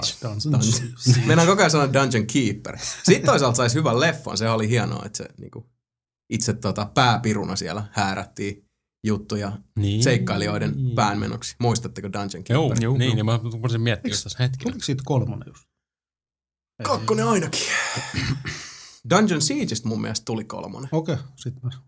Mulla ei semmoinen muistikuva, että olisi vähän aikaa sitten tulla. Että semmoinen vähän niin kuin noiden Xbox 1 ja Pleikka 2 tyyliin, kun silloin oli niitä niin kuin co-op dungeon crawlereita, missä oli tietyllä tapaa sitä niin kuin Diablo-henkeä haettu, mutta konsolipuolella. Oliko se Dungeon Siegessä siinä pelikannassa joku punainen piru ja se mimmi vai missä se oli? Joo. Okei. Mä rupesin kanssa miettimään, siis siinä on punainen on se tausta. Ja mä sitä taisin katsella, koska mun mielestä se tuolla rapakon takana, ei sen isomman rapakon, mutta tuolla Brittein saarilta, niin oiskohan siis jollain kympillä irronnut muutamasta kaupasta. Niin kyllä mä sitä niin kuin silmäilin sillä lailla, että ei se ymmärtääkseni mikään niin kuin ihan susipaskapeli on. Miten me muuten päästiin Far Crysta? En mä tiedä. Miten me ylipäätään päästään mistään mihinkään? Uwe Bollin kautta. Se on totta. Uwe Bolli on vähän se suuri se on tietyllä tavalla se on elokuvamaailmalle sitä, mitä Andy Serkis on Nelin Pelin podcastille. Se on niinku pikaliima. Mä olin just sanomassa, että se Legend of Grimrock-leffaan pitää Andy Serkis hommaan mocap-päämään kaikki. Kaikki mahdollinen. Se mocap-pää sen luolasta. Sen lyhdyn. Joo. Andy Serkis on lyhyt. Andy Serkis is the lantern. Meillä on perversi fetissi Andy Serkisiä kohtaan täällä. Itse muistelisin kanssa, mulla on vähän sama kuin Mikalle, että mä sen Far Cry 1 tosiaan nyt hyppään takaisin siihen, niin mä muistaakseni pelasin sitä, tuliko jotain mutantteja tai muuta? Siinä oli alussa ne niin kuin jotkut kapinalliset siellä saarella ja sitten siis tuli yhtäkkiä jotain alieneitä. Niin ufot laskeutuu. Loppu just siihen niin kuin eka monsteri. Joo. Mä oon itse asiassa kuullut aikaisemminkin ja sitten mun mielestä se on mitä mä oon ainakin ihmisiltä kuullut, niin moni on sanonut, että sitten taas Crysis-sarjassa joka nyt on ehkä tietyllä tavalla epäsuoraa jatkoa, tai onkin. Sama tyyli. Niin, kun niissähän tulee sitten kans jotain galaktisia mörköllejä jossain vaiheessa. Sama homma, en ole Crysista siihen asti. Mm. Joo. No mulla on Crysis 2 tuolla vielä korkkaamatta, että mä oon taas tälleen tyylikkäästi myöhässä bileistä, mutta mä sen boksiversio hommasin ja aion sen. Mä itse asiassa ajattelin, että mä ajotan tän niin, että nyt kun tulee, niin kuin mä oon tässä aikaisemminkin nelinpelissä fiilistellyt, kun helmikuussa tuli Amalur, maaliskuussa Mass Effect 3, ja nyt sitten tähän huhtikuuhun ajoittuu vielä sellainen peli kuin The Witcher 2, eli Witcher 2 Enhanced Edition Xbox 360, niin mä oon muutamasta lähteestä kuullut, että se on noin niinku siis näyttävyyden puolelta noin niinku konsolilla, niin se on samalla viivalla sitten näyttävimpänä Xbox 360 räiskintäpelinä pidetyn Crysis 2 kanssa. Mä ajattelin, että mä vedän nämä kaksi peliä nyt sitten vähän niinku samalle viivalle. Ihan sen takia, että mä voisin sitten niinku puhua muustakin kuin Civilization Revolutionista seuraavassa lähetyksessä. Ja ihan sen takia, että sitten kun Witcher 2 tulee, niin ei tarvitse soitella. Mä ajattelin ottaa vähän semmoista omaa jason aikaa ja perehtyä siihen peliin. Ja mä luulen, että Crysis 2 on myös semmoinen niin kuin korkeintaan parilla juttu. Niin jos rykäsee sen siihen, niin sitten ainakin tosta... Nyt tuli muuten mieleen. No. Myös noista pelaamattomista peleistä. Eikö sulla ollut toi Arkham City? Sulla on pelaamatta. Edelleen muoveissa. Sama homma, mä en ole pelannut sitä. Niin katsotaan jossain tulevaisuudessa, ajoitetaan samaa, niin sitten... Tiedätkö, mihin me muuten ajoitetaan se? No.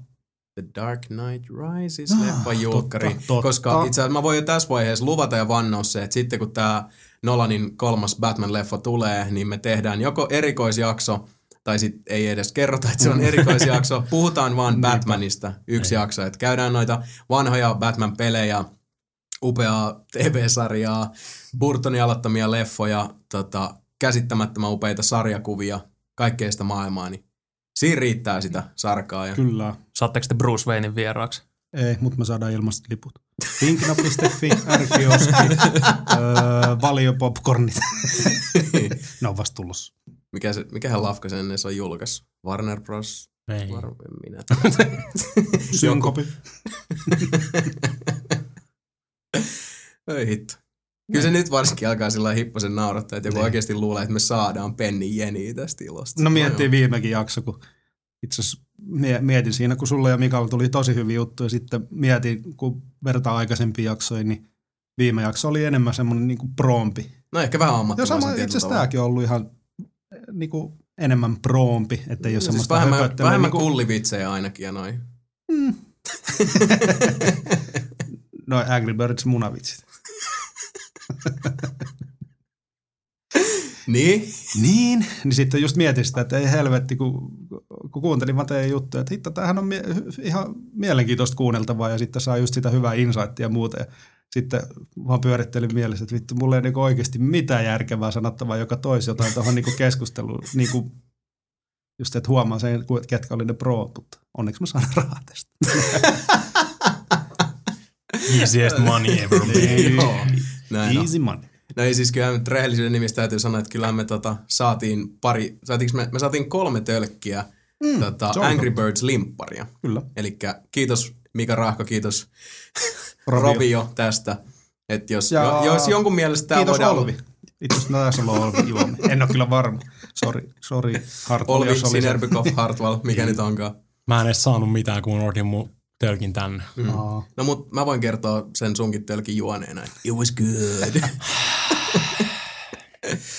Oi. Ja hienoa on vielä tässä se, että sit, jos ihmiset skippailee näitä pätkiä, ja niin sitten joku saattaa hypätä just semmoiseen kohtaan, kun sä puhut siitä, että kuinka paljon nettosit rahaa, ja Mika sanoo perään, että easiest money ever. Vittu mä arvasin. Irrotetaan kontekstista.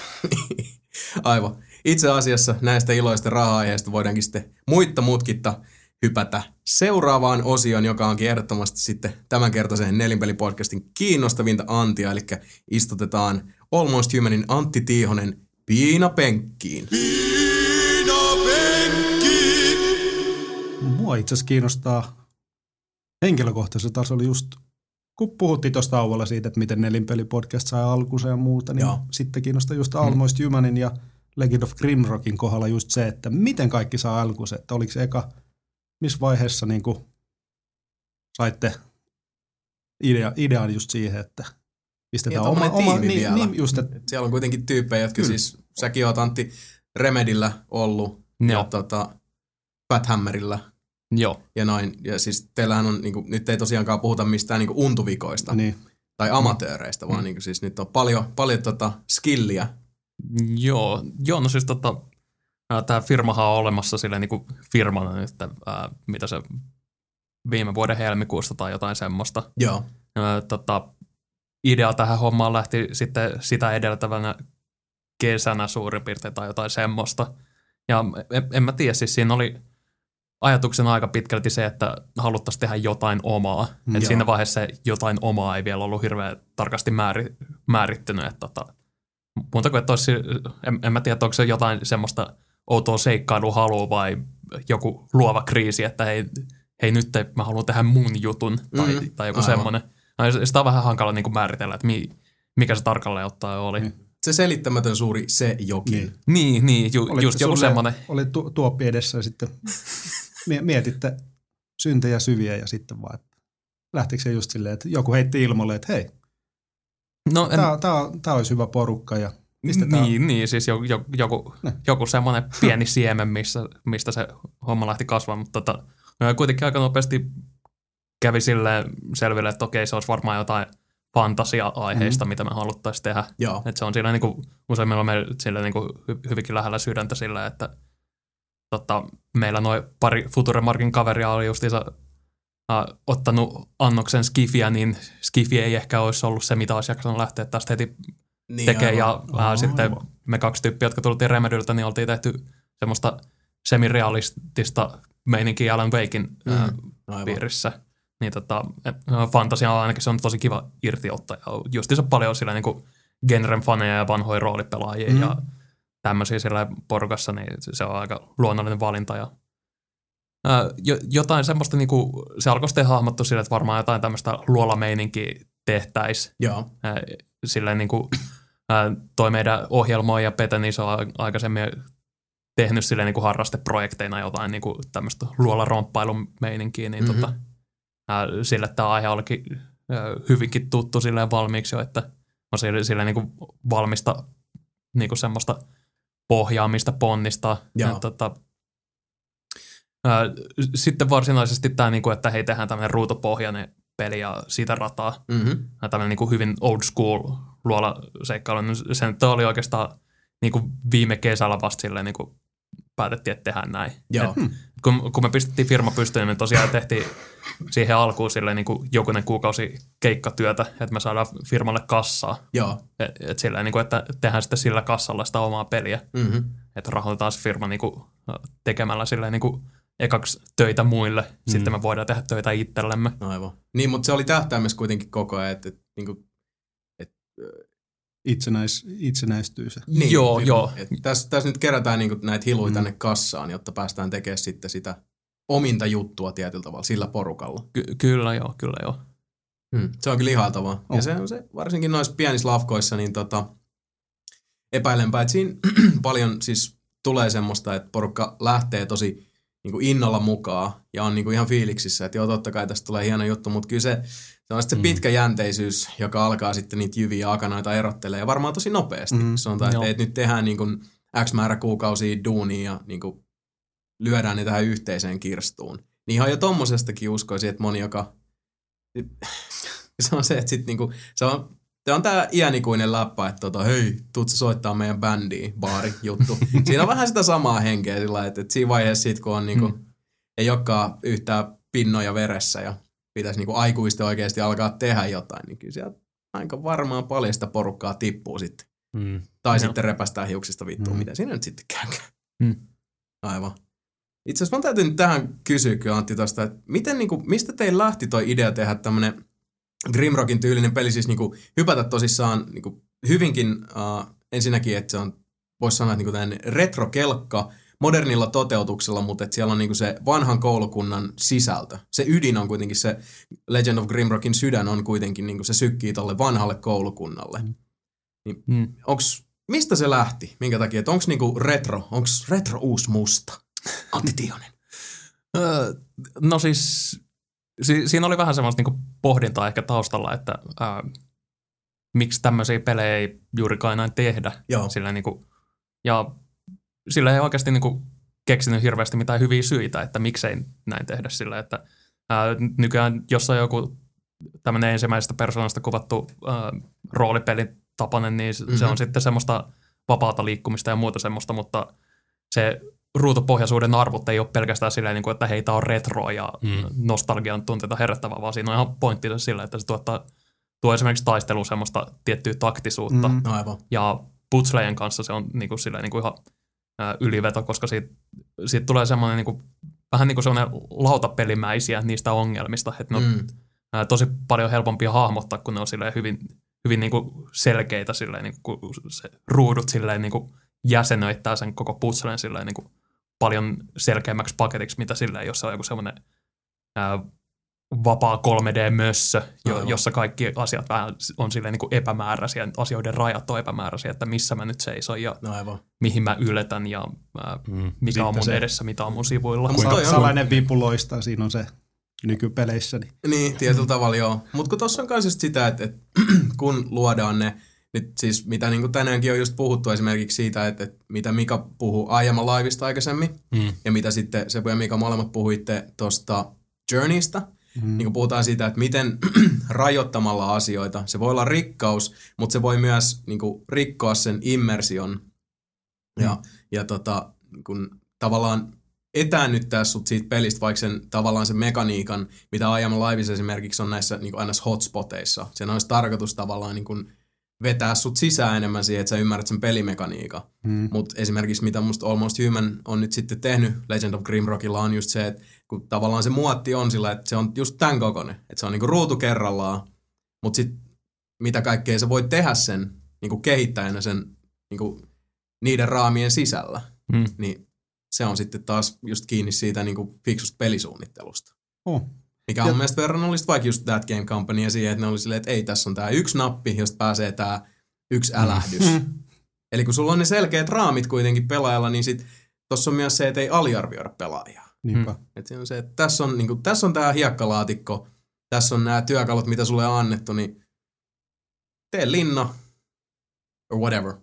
Mutta niin kuin, tässä on kaikki, mitä sulla on nyt edessä. Ja hyödynnät niitä. Mikä on siellä tietyllä tavalla kans rohkeita.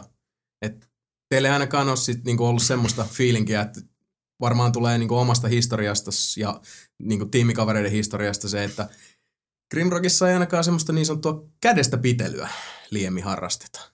Tai pelaajan aliarvioimista. No ei varsinaisesti. Että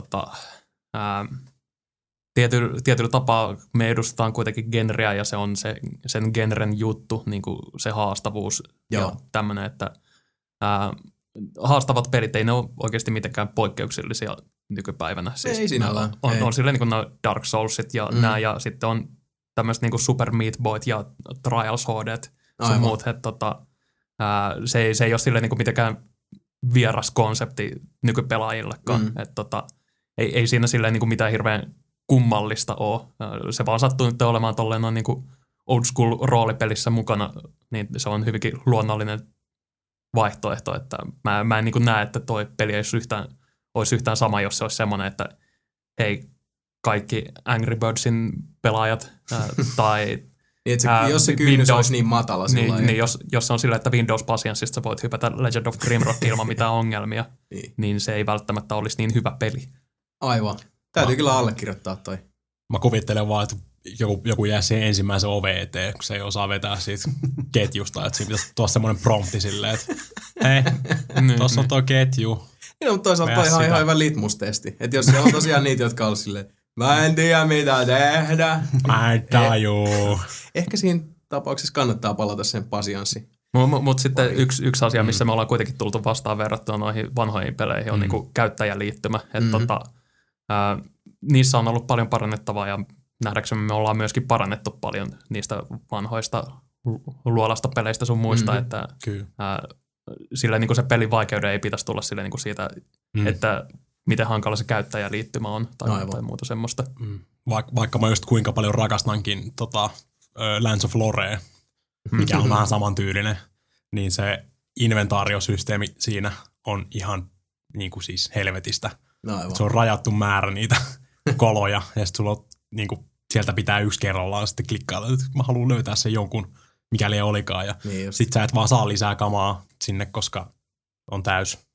Joo. Ei vaikuta niin kuin mitenkään mihinkään attribuutteihin tai tämmöiseen. Eikö toi just sun juttu?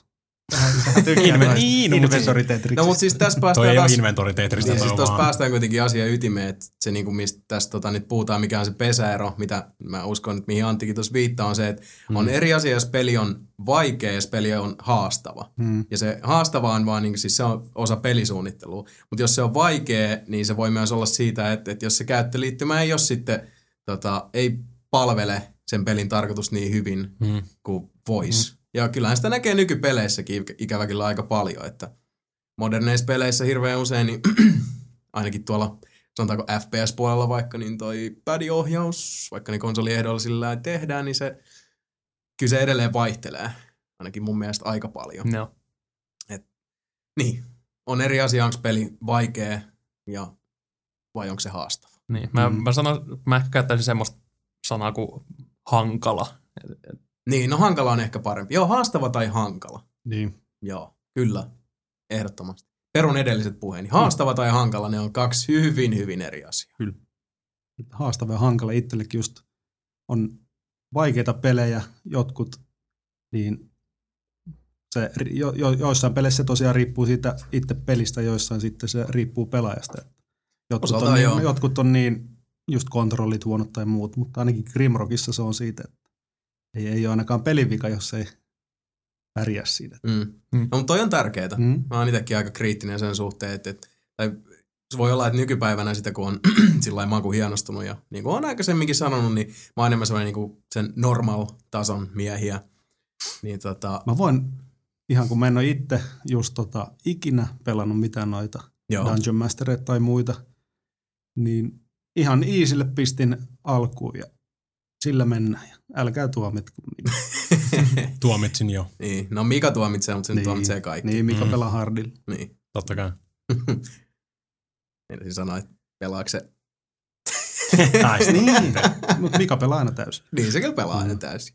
Se on ihan totta. Mutta siis, niin ihan vaan siis se, että itsellä on ehkä, siis kun on sillain maku hienostunut aikaan saatossa, niin on myös tullut sitten semmoinen tietynlainen yliherkkyys, jos musta tuntuu, että peli on haastava, ei niinkään sen takia, että se pyrkii olla haastava, vaan just niin kuin Antti sanoi, että jos siinä on jotain tämmöisiä pelaamista hankaloittavia juttuja, niin mun on hirveän vaikea sitten sinällään päästä niistä yli. Tai jos musta tuntuu siltä, mikä esimerkiksi Syndicatessa oli vähän niin kuin koko ajan läsnä, että siinä tuntuu, että siinä tavallaan kiusataan sillä vaikeustasolla. Siis ei sillä, että se olisi itsessään haastava, vaan että siitä tulee se helvetimainen ylivoima niskaan. No, että se tietyllä tavalla se on ehkä jopa niinku keinotekosta vaikeuttamista. Et siinä tulee se sama fiilis kuin autopeleissä niin kovasti rakastamani kuminauhatekoäly. Ja voin tässä ihan henkilökohtaisesti autopelien suurena ystävänä sanoa, että kaikki, joiden mielestä kuminauhatekoäly on hyvä ajatus, niin hypätkää kaivoon. Lähimpään kaivoon, mikä löytyy, niin ei muuta kuin plumpsis vaan. Ja toinen, mitä mä henkilökohtaisesti vihaan niin kovaa, ainakin Gears of Warissa on just se, että ne vihut, niiden tekoäly ei ole ollenkaan, se on ihan sama, mutta ainoa, että ne ottaa enemmän hittiä ja sitten sä joudut oikeasti tyhjentämään just jonkun 2-3 lippallista päähän. Niin mua henkilökohtaisesti vaan vituttaa se ja mä en semmoisista peleistä pidä yhtään. No, niin, jos se vaikeusaste on rakennettu sillä. Että mä just yleensä pyrin pelaamaan kaikki vaikeammalla, mutta jos se on rakennettu siis se vaikeusaste sillä, että jos ottaa 4 kertaa enemmän osumaan. Ja sillä on vaan se taikamuuri siinä edessä. Niin ne ottaa maagisesti enemmän hit. 4 kertaisesti niinku osumat, niin sit se on niinku ihan turha, koska sit se on tehty vaan niinku kiusaksi siihen melkein. Aivan. Niin se on silleen, niinku, että lisätäänpä pelin grindausta optio siinä vaiheessa. Ja siis kun sen ymmärsi silloin toki niinku... Sanotaan NES-aikana, kun pelit ei voinut olla kauhean niin kuin, laajamittaisia, niin piti tehdä vaikeita ja noin, mutta sitten nykyään jos resurssit on mitä on, niin jos pelistä tehdään vaikea vaan vaikeuden takia, niin se vähän ehkä köyhää näkemystä sillä lailla, että oikeasti, että niin kuin muuta sitten keksinyt kuin vaan just tämmöistä lihamuuriosastoa. Mikä, Mutta muksena se oli niin erilaista, että jaksoi samoja pelejä vääntää kymmeniä, ellei satoja kertoja. Sama kuin jotain leffojakin, niin joka päivä kun tuli koulusta, niin kattaa saman leffon. Myönnetään, tein ihan samaa. Ford Fairlane oli kova. Mulla oli se Turtles 1. Pete Detective 2. Turtles 1 oli kyllä kova. Just itse asiassa mietinkin tuossa nyt, kun ne tekee sen rebootin. Nyt on netti täynnä sitä butthurttia siitä, kun ilmeisesti Michael Bay, joka sen tuottaa, niin oli vierassut suustaan, että ne... että siinä olisi jotain tämmöistä ulkoavaruuden olio-tyyppistä lisämaustetta, että they're aliens now. Ja jengi otti vähän kontekstista sen siis sen lauseen, että ei se nyt tarkoita sitä, että se välttämättä liittyisi millään tavalla ulkoavaruuden olentoihin, tai siis että niinku turtlesit olisi ulkoavaruuden olentoja. Mutta tietysti hyvä. Kun, siis niin, en mä tiedä, pitääkö, onko näin vai eikö ole näin, mutta siis sitä nyt ei kuitenkaan vahvistettu. Teini-ikäiset alien ninja kilpikonnat. Niin, sehän se siinä vähän olisi. Se ei olisi sitten enää TMNT. Niin. Se olisi huikea, jos ne turliset olisi jotain alieneet mutantteja, ja sitten ne muuttuisi vielä autoiksi esimerkiksi. Volkswagen Beetleksi tai jotain. Shredder muuttuisi. Miksiköhän se voisi muuttua? Tehosekottinen. Oi hitto. Kyllä mä toivon, että siitä hyvä tulee. Ja siis kyllä mäkin itse asiassa vähän hiljattain katoin sen alkuperäisen Turtles-leffon. Niin se on hyvä. Siis se on oikeasti edelleen ihan täysin katselukelpoinen. Mutta siinäkin on sitä animatronics-osastoa ja noin. Siinä ei ole sellaista tekniikkaa, mikä varsinaisesti vanhentuu samalla lailla, ainakaan kuin niinku tietokonegrafiikka. Niin. Edelleen erittäin katsottava elokuva. On. Moni tommonen, missä käytetään just nukkeanimaatiota sun muuta, vanhempi leffo tai TV-sarja, niin ne kestää aikaa mun mielestä huomattavasti paremmin, koska ne efektit on fyysisiä. Nimittäin yksi Blu-ray-julkaisu, jota voin suositella ehdottomasti, on John Carpenterin The Thing. Jos edelleenkin ne, kun se mälli-alieni pistää siellä haisemaan ja joka paikka on täynnä semmoista kosteita lihaa ja suolenpätkiä sun muuta, kun ne on tehty sillä fyysisesti, niin edelleenkin tulee semmoinen, hyi vittu. Siis se, oikein mukava semmoinen, niin kuin liha repeytyy ja eritteet tuoksahtavat tyyppinen fiilinki. Kestää aikaa. Plus, että se on tosi hyvän näköinen Blu-raylla. Suosittelen. Nyt mä muuten kyllä tajusin. Nyt taas kun muistelen noita menneitä ja hyviä aikoja, niin kun eilen vedin sen Journey, ja tänään aloitin aamulla sitten pelaamaan Legend of Grimrockia, niin tuli semmoisia niin nostalgisia flashbackia just siitä, kun kaveri pelasi Dungeon Masteria, ja sitten muisteli sitä, tuli mieleen yhtäkkiä vaan flasherit, kun se oli se, mikä se Krondor oli, Betrayal. Niin, Krondor. Sekin tuli yhtäkkiä silleen tosi elävästi mieleen. Ja sitten se lautapeli HeroQuest, jos jotkut pelasi, niin siitäkin tuli yhtäkkiä semmoisia muistoja vaan, kun pelasi sitä. Niin jotenkin vaan tykkäsin jo pelkästään siitä, että pelasi Grimrockin, niin ne toi tommosia niinku mukavia fiiliksiä ja muistoja mieleen. Aivan. Oliko sulla Antti silloin niinku henkilökohtaisesti silloin, kun just tätä Grimrockia siinä tehtailitte, niin oliko semmoista, niin kuin, mistä sä niin kuin ammensit henkkohti? Niin tuleeko mieleen tämmöisiä, vaikka niin kuin just kynä- ja paperi, roolipeliosastoa tai HeroQuestin tyyppisiä lautapelejä, tai mistä niin kuin, millä pistit mielikuvituksen lentämään? No siis kaiken näköistä niinku roolipelikirjaa sun muuta löytyy toimistolta jonkun verran, niin niitä pläräilemällä on aika monta kertaa siellä haettu niinku inspistä ja muuta semmoista. Totta kai ilmiselvästi niinku nämä vanhat esikuvat, Dungeon Masterit ja Eye of the Beholderit, ne nyt on silleen niinku sanomattakin selvää, että niitä ollaan silleen vilkuiltu ja pelailtu ja siitä rataa. Tuossa itse asiassa kun sä mainitsit HeroQuestin, niin minä ja se ohjelma ja Pete ollaan aika kovia lautapelaajia, niin ollaan pelattu semmoista lautapeliä kuin Descent, joka on silleen, niin kuin, tai se on lisänimellä joku Descent Journeys in the Dark tai jotain tämmöistä. Se on niin kuin, suoraan niin kuin HeroQuestin niin kuin tämmöinen henkinen jatko-osa. Siinä on yksi tyyppi on silleen niin kuin just semmoinen paha luolamestari ja muut tyypit on silleen niin kuin sankareita, jotka taistelee sitä vastaan, ja siinä on silleen niin kuin tehtäviä, joita pelataan läpi semmoisella modulaarisella pahvibiiteistä kasatulla pelilaudalla. Se on tosi hauska. Meidän pitäisi muuten joskus pelaa sitä. Niin, ihan porukalla. Siitä on tullut niinku toinen editioni tässä niinku, lähikuukausina ehkä kansivelta sen aikaa, että se tulee, niin sitten on hyvä hetki hyvätä kelkkaan mukaan. Right. Hyvä tietää. Joo. Sitten ihan niin modernimpiakin roolipelejä ollaan jonkun verran silmäilty sillä, että niissä on kuitenkin oikeasti parannettu asioita, vaikka niinkin paljon kuin rakastaa niitä kaikkia vanhoja retropelejä sun muita, niin silti modernit roolipelit hoitaa monet jutut aika kivasti, niin kuin, että miten pelaajalle annetaan sellainen fiilis, että hei, nyt sitä palkitaan. Aivan. Miten sille niin kuin, pelkästään sillä, että näytetään, että jotkut sen numerot kasvaa statseissa tai skilleissä. Ja, niin, tai se, että se vaan pysyy hengissä. Niin, onko se nyt sitten pelkästään itsessään niin kuin, kauhean palkitsevaa? Niin, sillä niin kuin, että kuten aina pelejä tehdessä, niin noita lähteitä on silleen niin kuin monia ja aina niitä ei tajua, että mistä se idis tulee, että se on usein jotain alitajuntaista myöskin, että jotain traumoja, jotka on jäänyt johonkin pääkoppaan painimaan ja sitten ne täytyy ammentaa sinne synkkään luolaan. Ehkä tätä peliä voi silleen ajatella, että onko tämä jollain tavalla tämmöinen tekijöidensä introspektiivinen matka johonkin mielikuvituksen synkkään kellariin. Mielenkiintoista. Toihan sitten lisää ihan eri tavalla uudelleenpeluun arvoa, että seuraavan kerran kun olette pelannut Legend of Grimrockin läpi, niin pelatkaa se uudestaan ja miettikää, että minkälaisia painajaisia tekijät ovat joutuneet sietää ja kestää tehdessään. Mitä on, mutta kukaan on tehnyt ne musat vai onko vähän niin kuin, onko siinä montakin? Pelissähän on paljon musiikkia, että siinä on niinku se tunnusmusiikki. Niin se on semmoisen kaverin tekemä kuin Stakula, joka saattaa olla tuttu, jos olette joskus muuten vetänyt. Eli alamaailman vasaroistakin tuttu mies. Joo, hän on siis tehnyt sen meidän tunnarimusiikin peli. Mahtavaa. Totta, siinä on vaan semmoista atmosphere musaa sitten itse pelissä, että siinä ei ole niinku musiikki, vaan siinä on fiilis. Joo, se on silleen niinku, että se... Niin, tai siis semmoista niinku ääniutua tavallaan. Eteerisiä soundeja. Niin, se ei ole...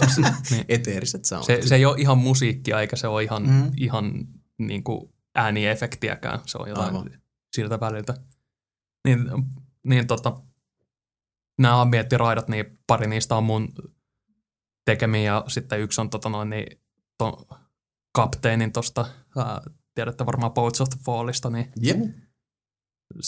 se oli tosiaan niinku yhteen näistä aiemmista Petri harrasteprojekteista varten tehty tuommoinen ambienttitrackki, niin saatiin se käyttöön myöskin tähän. Hienoa. Sielläkin on niinku siis nimekäistä porukkaa löytyy myös sitten tuolta sävellyspuolelta. Joo. Mielenkiintoista. Itse asiassa noin, kun musiikista tuossa puhuttiin, niin sullahan itselläsi kanssa on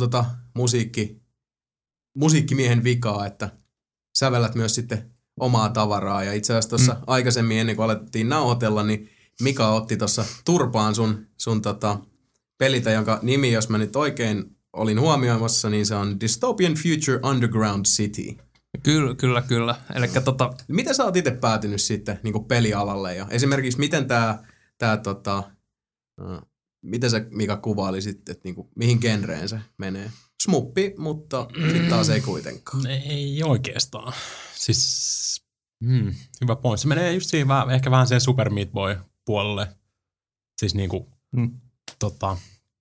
platformer, mutta ei kuitenkaan platformer, koska sä lennät siinä. Ja. Mut sit niin.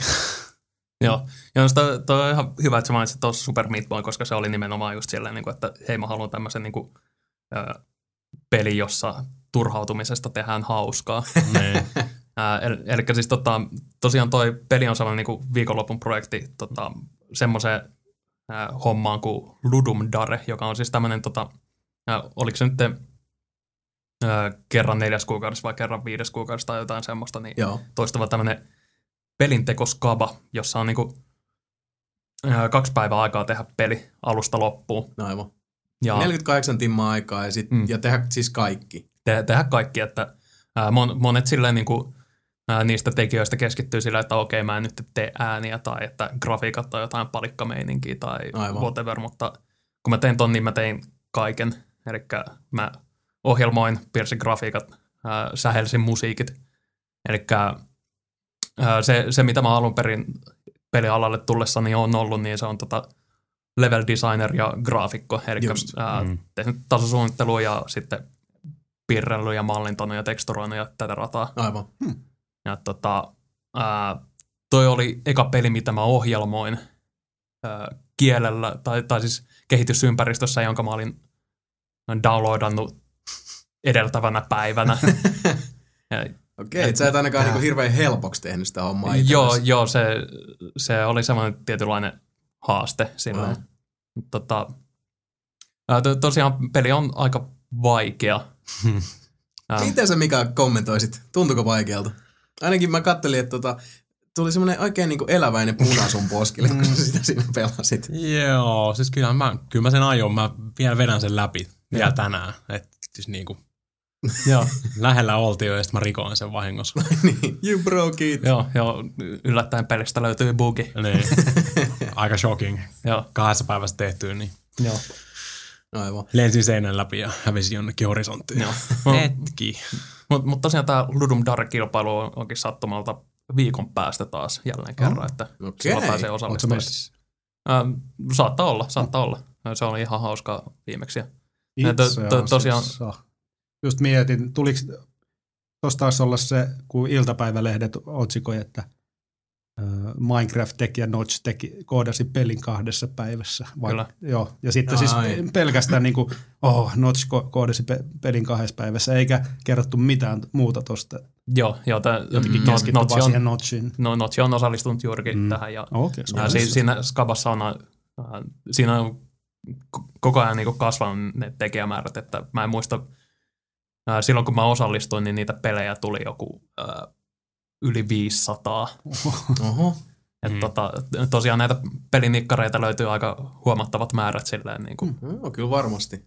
Ja sitten no miettii, no tietysti se on sinänsä vähän ikävää, että vaikka nyt sitten, eihän se niin kuin Notchin syy itsessään ole, että tavallaan niin kuin se spotlightti menee sinne suuntaan. Mutta luulisin, että nyt niin kuin sanotaan jollekin niin kuin pitkän linjan nikkarojen jälkeen, niin tuommoinen progis on tosi virkistävää. Että 48 tuntia aikaa, ja mikä meillä on ollut nyt tässä tietyllä tavalla pitkälti just teemana tänään, niin se, että kun raamit asetetaan, oli ne sitten se, että niin kuin motherfuckers gonna eat, tai sitten niin kuin esimerkiksi pelimekaanisesti silleen, että tässä on se, niin kuin tässä on ne sun työkalut tätä osastoa.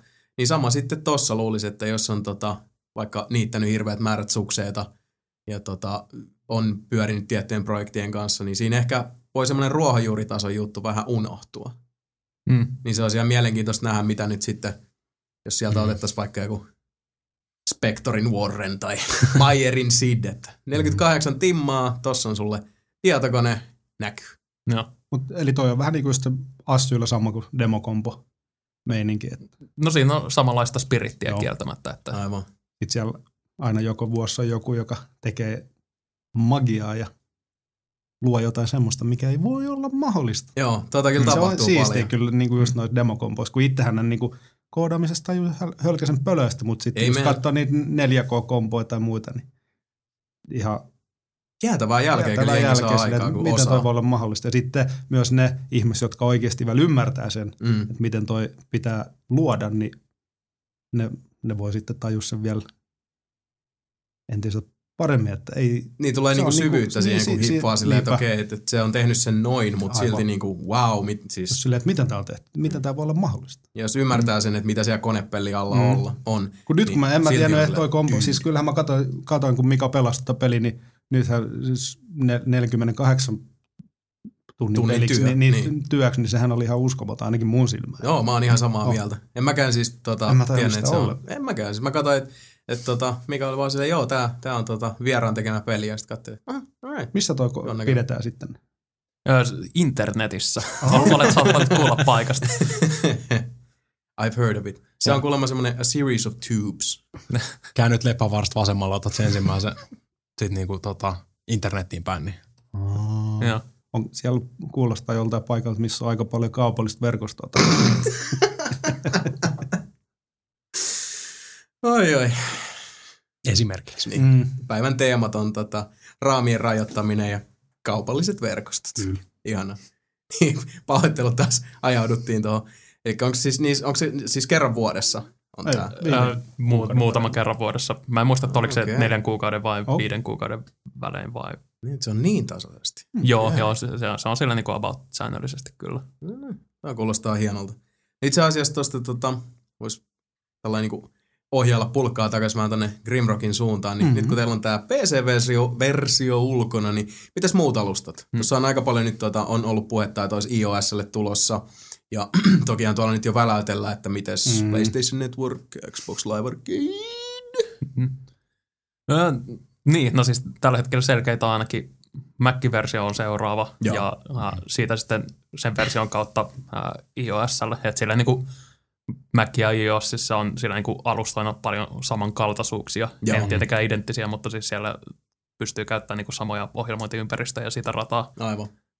Ja kaikki muut alustat on sitten niinku, täysin kysymysmerkkiä, että noi konsolialustat on silleen niinku usein vähän hankalia. Silleen niinku, että silleen niinku PC:llä pystyy julkaisemaan about kuka vaan. Sä et välttämättä pääse Steamiin, mutta sä voit kuitenkin julkaista pelin. Että silleen niinku, et se on tosi avointa silleen niinku kaikenlaisille tekijöille. Aivan. Mutta taas sen PlayStation Networkissa ja Xbox Live Arcadessa joutuu pelaamaan silleen niin kuin sen yhden tahojen sääntöjen mukaisesti enemmän tai vähemmän. Niin ja aika vissiin aika lyhyt on se lieka, josta Microsoft pitää kiinni.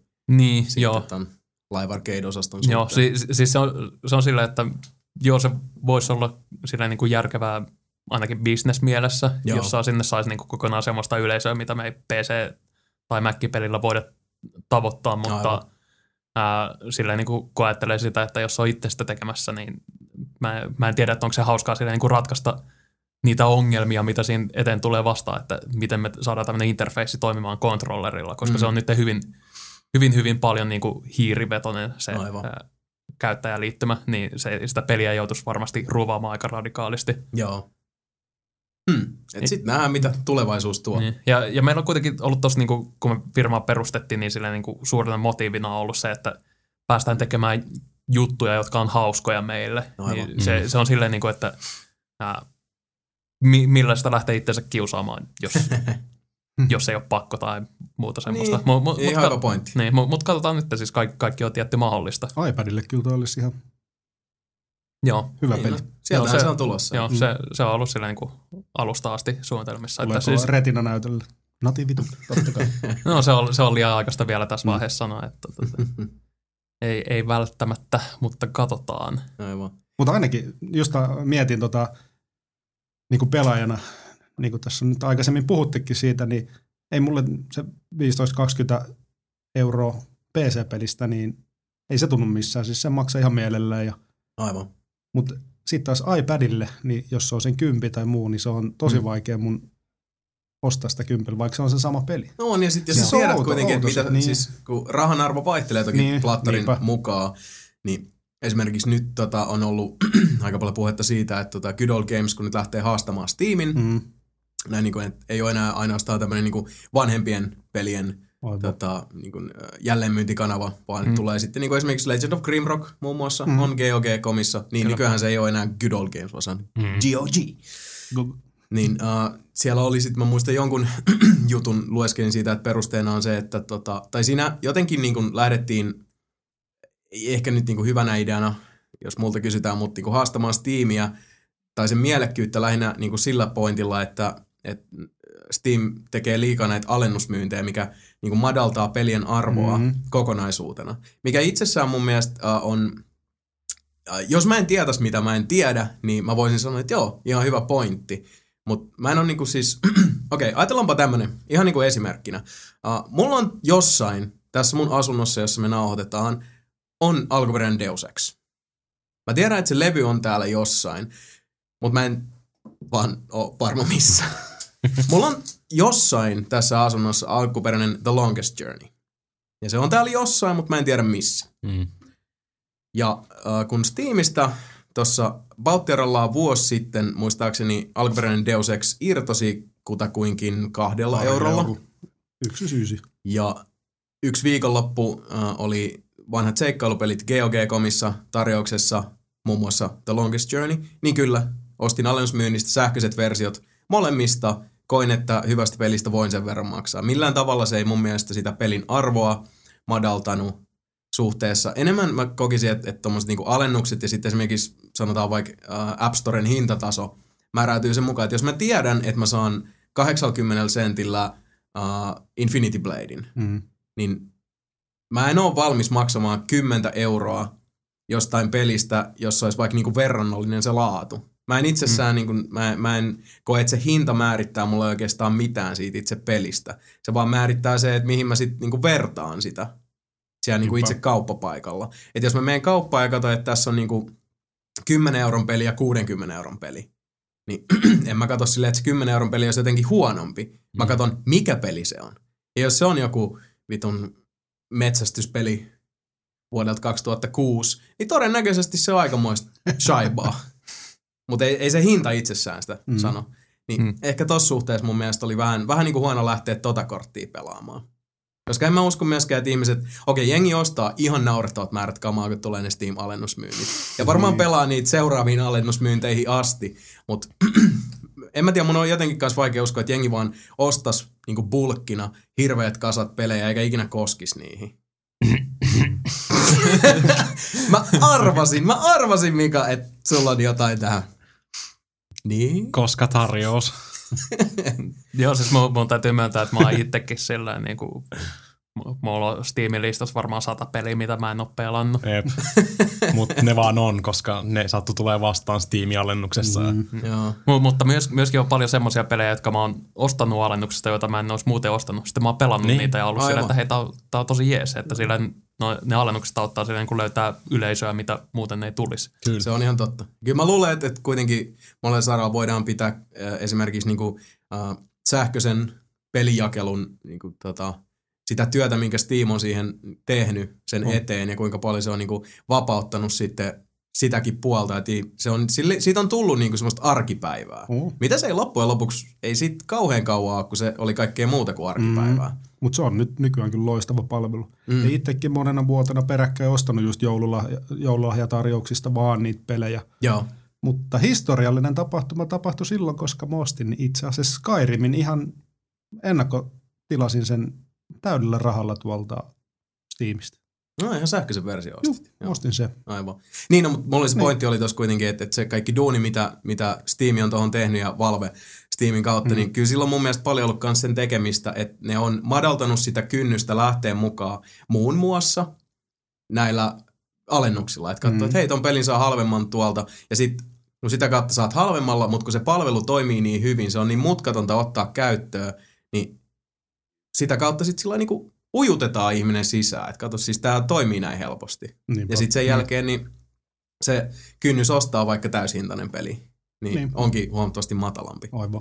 Vaikka täytyy sanoa, että henkilökohtaisesti, mutta mä oon tosi pihi muutenkin. Tai siis sillä, että mä niin kuin puhuttiin aikaisemmin noista kirjojen hinnoista, niin mä en voi unohtaa, mitä mä tiedän. Niin sit siinä suhteessa on myös se, että jos niin kuin sähköinen peli maksaa saman verran kuin kaupasta ostettu, ja tietää, että siinä on kuitenkin siis materiaalikulut ja shippauskulut ja kaikki mahdollinen muu päällä, niin sit mä vaan tiedän, että siellä on nyt niinku isommat kakunsiivut menossa johonkin suuntaan, niin mun on vaan sitten niinku vaikeampi hyväksyttää se itselleni, että okei, tää on ihan mä hyväksytin itselleni ton. Kerro ihmeessä, koska mä saattaisin. Minkä? No e-bookit. Joo. Siis ihan iBookissa koostaa noita elektronisia kirjoja.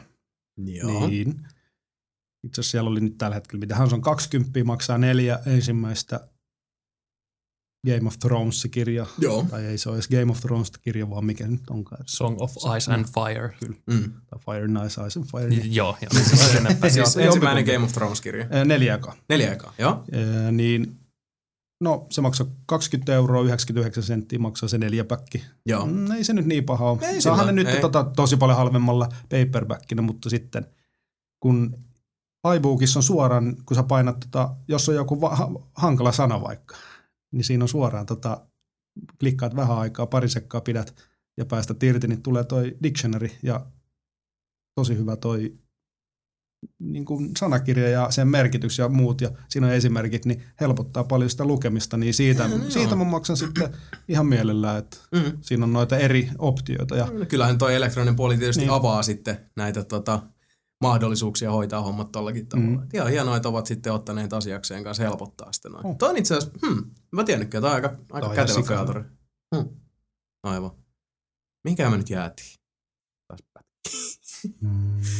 Taas menee niin niistä noista e-bookeista. Varmaan siitä, mistä me ollaan puhuttu. En mä edes tiedä. Siis tää on taas, että suksilaudut vetää joka suuntaan. Itse asiassa tähän erittäin hedelmälliseen keskusteluun tuokin päätteeksi voisit vielä Antti kertoa, että mitä sitten Almost Humanilla seuraavaksi on? Että okei, se tietysti vähän aikaista alkaa, kun tässä vielä saatte paistatella suosion auringossa ja noin, mutta ootteko te jo miettineet niinku lisäreitä, jatkoa Grimrockille, jotain ihan muuta? Pidättekö lomaa välissä? Uitte rahoissa kuin roopeankka? No siis jotain pikkulomaa tuossa ensi kuukauden puolella pidetään sillä viikko pari ja aivan. Sitten kesällä uudet lomat taas, että viime vuonna jäi kesälomat aika laihaksi sillä sattuneesta syystä. Niin siellä oli semmoinen hullukorinen yhteensattuma. No se mitä tuohon peliin tulee, niin se mitä ainakin nyt ollaan tässä jo aloitettukin pikkasen tekemään on niin kuin levelin editointimahdollisuudet. Että toi on siitä kiitollinen peli editoitavaksi, että se on ruutupohjainen. Aivan. Ja se on niinku todella easy silleen niinku kenen hyvänsä silleen niinku tehdä siihen sisältöä sen ansiosta, koska se on niin yksinkertainen silleen. Että nyt yli HeroQuestille niin teet oman seikkaan. Mun täytyy myöntää, että heti kun Antti sanoi ton, niin mä yritän nyt pitää kielen, kun heti alkaa tulla sellainen fiilis, että mä haluun niin tehdä leveleitä, koska siinä on se, että mä ymmärrän niinku musiikia kirjoittamisen päälle. Se on aikalaisiin. Mä osaan tuherrella jotain, mutta siis muuten, siis se on se puoli, minkä mä osaan. Niin kirjoittaminen ja musiikkiin sitten just toi, että kois tommoset raamit, joiden sisällä operoida ihan sitten ja pääsis tekemään sisältöä. Niin mä oon niin siellä. Joo. Se on tosiaan niinku seuraava steppi, mikä tässä on edessä. Että siisti. Se on sitten mielenkiintoista nähdä justiinsa, että pääsee niinku itsekin pelaamaan, että mitä muut ihmiset saa sitten niinku aikaiseksi niinku, meidän niinku pelin pohjilta. Sillä. Ja siis inspiraation kiertokulku, että sitten te taas saatte inspistä siitä, kun näette mitä jengi on tehnyt. Siltä, ei ole tullut mieleen. Ja sitten se taas näkyy seuraavassa, kun inspis ruokkii inspistä, niinhän siinä käy. Niin on. Mahtavaa. Aivan loistavaa. Itse asiassa näihin puheisiin, näihin tunnelmiin, kaunis tämmöinen loppuun sonetti, että inspiraatio synnyttää inspiraatiota. Ja ei muuta kuin laitetaan tässä pikkuhiljaa pistää hommaa pakettiin. Tämä nelinpelijakso vieraana Antti Tiihonen Almost Humanilta. Antti, tuhannet kiitokset, että kävit täällä juttelemassa kanssamme. Ja jos haluat tähän loppuun vielä heittää shoutoutit tai muuta, niin herra hyvä. Terveiset äidille. Arvasin. Niin. Joo, sitä tuli niin yllättäen. Mulla ei ollut mitään tämmöistä Oscar-palkintopuhetta valmiina taskussa tätä varten. Ensi kerralla sitten. Tästä. Jos me saadaan sut narrattua vielä toiste tänne juttelemaan sitten vaikka Almost Humanin uusista kuulumisista. Niin. Joo, ei se mitään. Tää oli ihan hauskaa. No, olemme erittäin kiitollisia, että pääsit paikalle ja kaikkea hyvää ja menestystä Almost Humanille tulevaisuudessa. Varmasti isoja juttuja edessäpäin. Toivotaan. Kiitos. Ja luultavasti just kyllä se myy aika paljon, koska nyt sana kiertää suusta suuhun ja palaute on ollut tosi positiivista. Niin joo, siis Sebastian suosittelee niin kuin Angry Birdsiäkin, minä suosittelen myös Legend of Grimrockia. Ja täällä on satalappuset vaihtaa omistajaa. Ja ei muuta kuin pistäkään palautetta tulemaan podcast@nelinpeli.com, facebook.com/nelinpeli, nelinpeli.com, nelinpeli irknetissä ja päläti. Kiitos Antti Tiihonen, kiitos Jukka Kauppinen ja Tero Lehtiniemi Far Cry 3 spessusta ja kiitos Mika Niininen. Jep. Kiitos Sebastian Webster. Kiitos. Yes. Vittu, nyt et aloita tuota taas. Seuraava jakso tulee 1.5.2012. Nähdään ja kuullaan 2 viikon päästä jälleen. Nelinpeli kiittää, nelinpeli kumartaa. Pusuja sulle, sun äidille. Moi.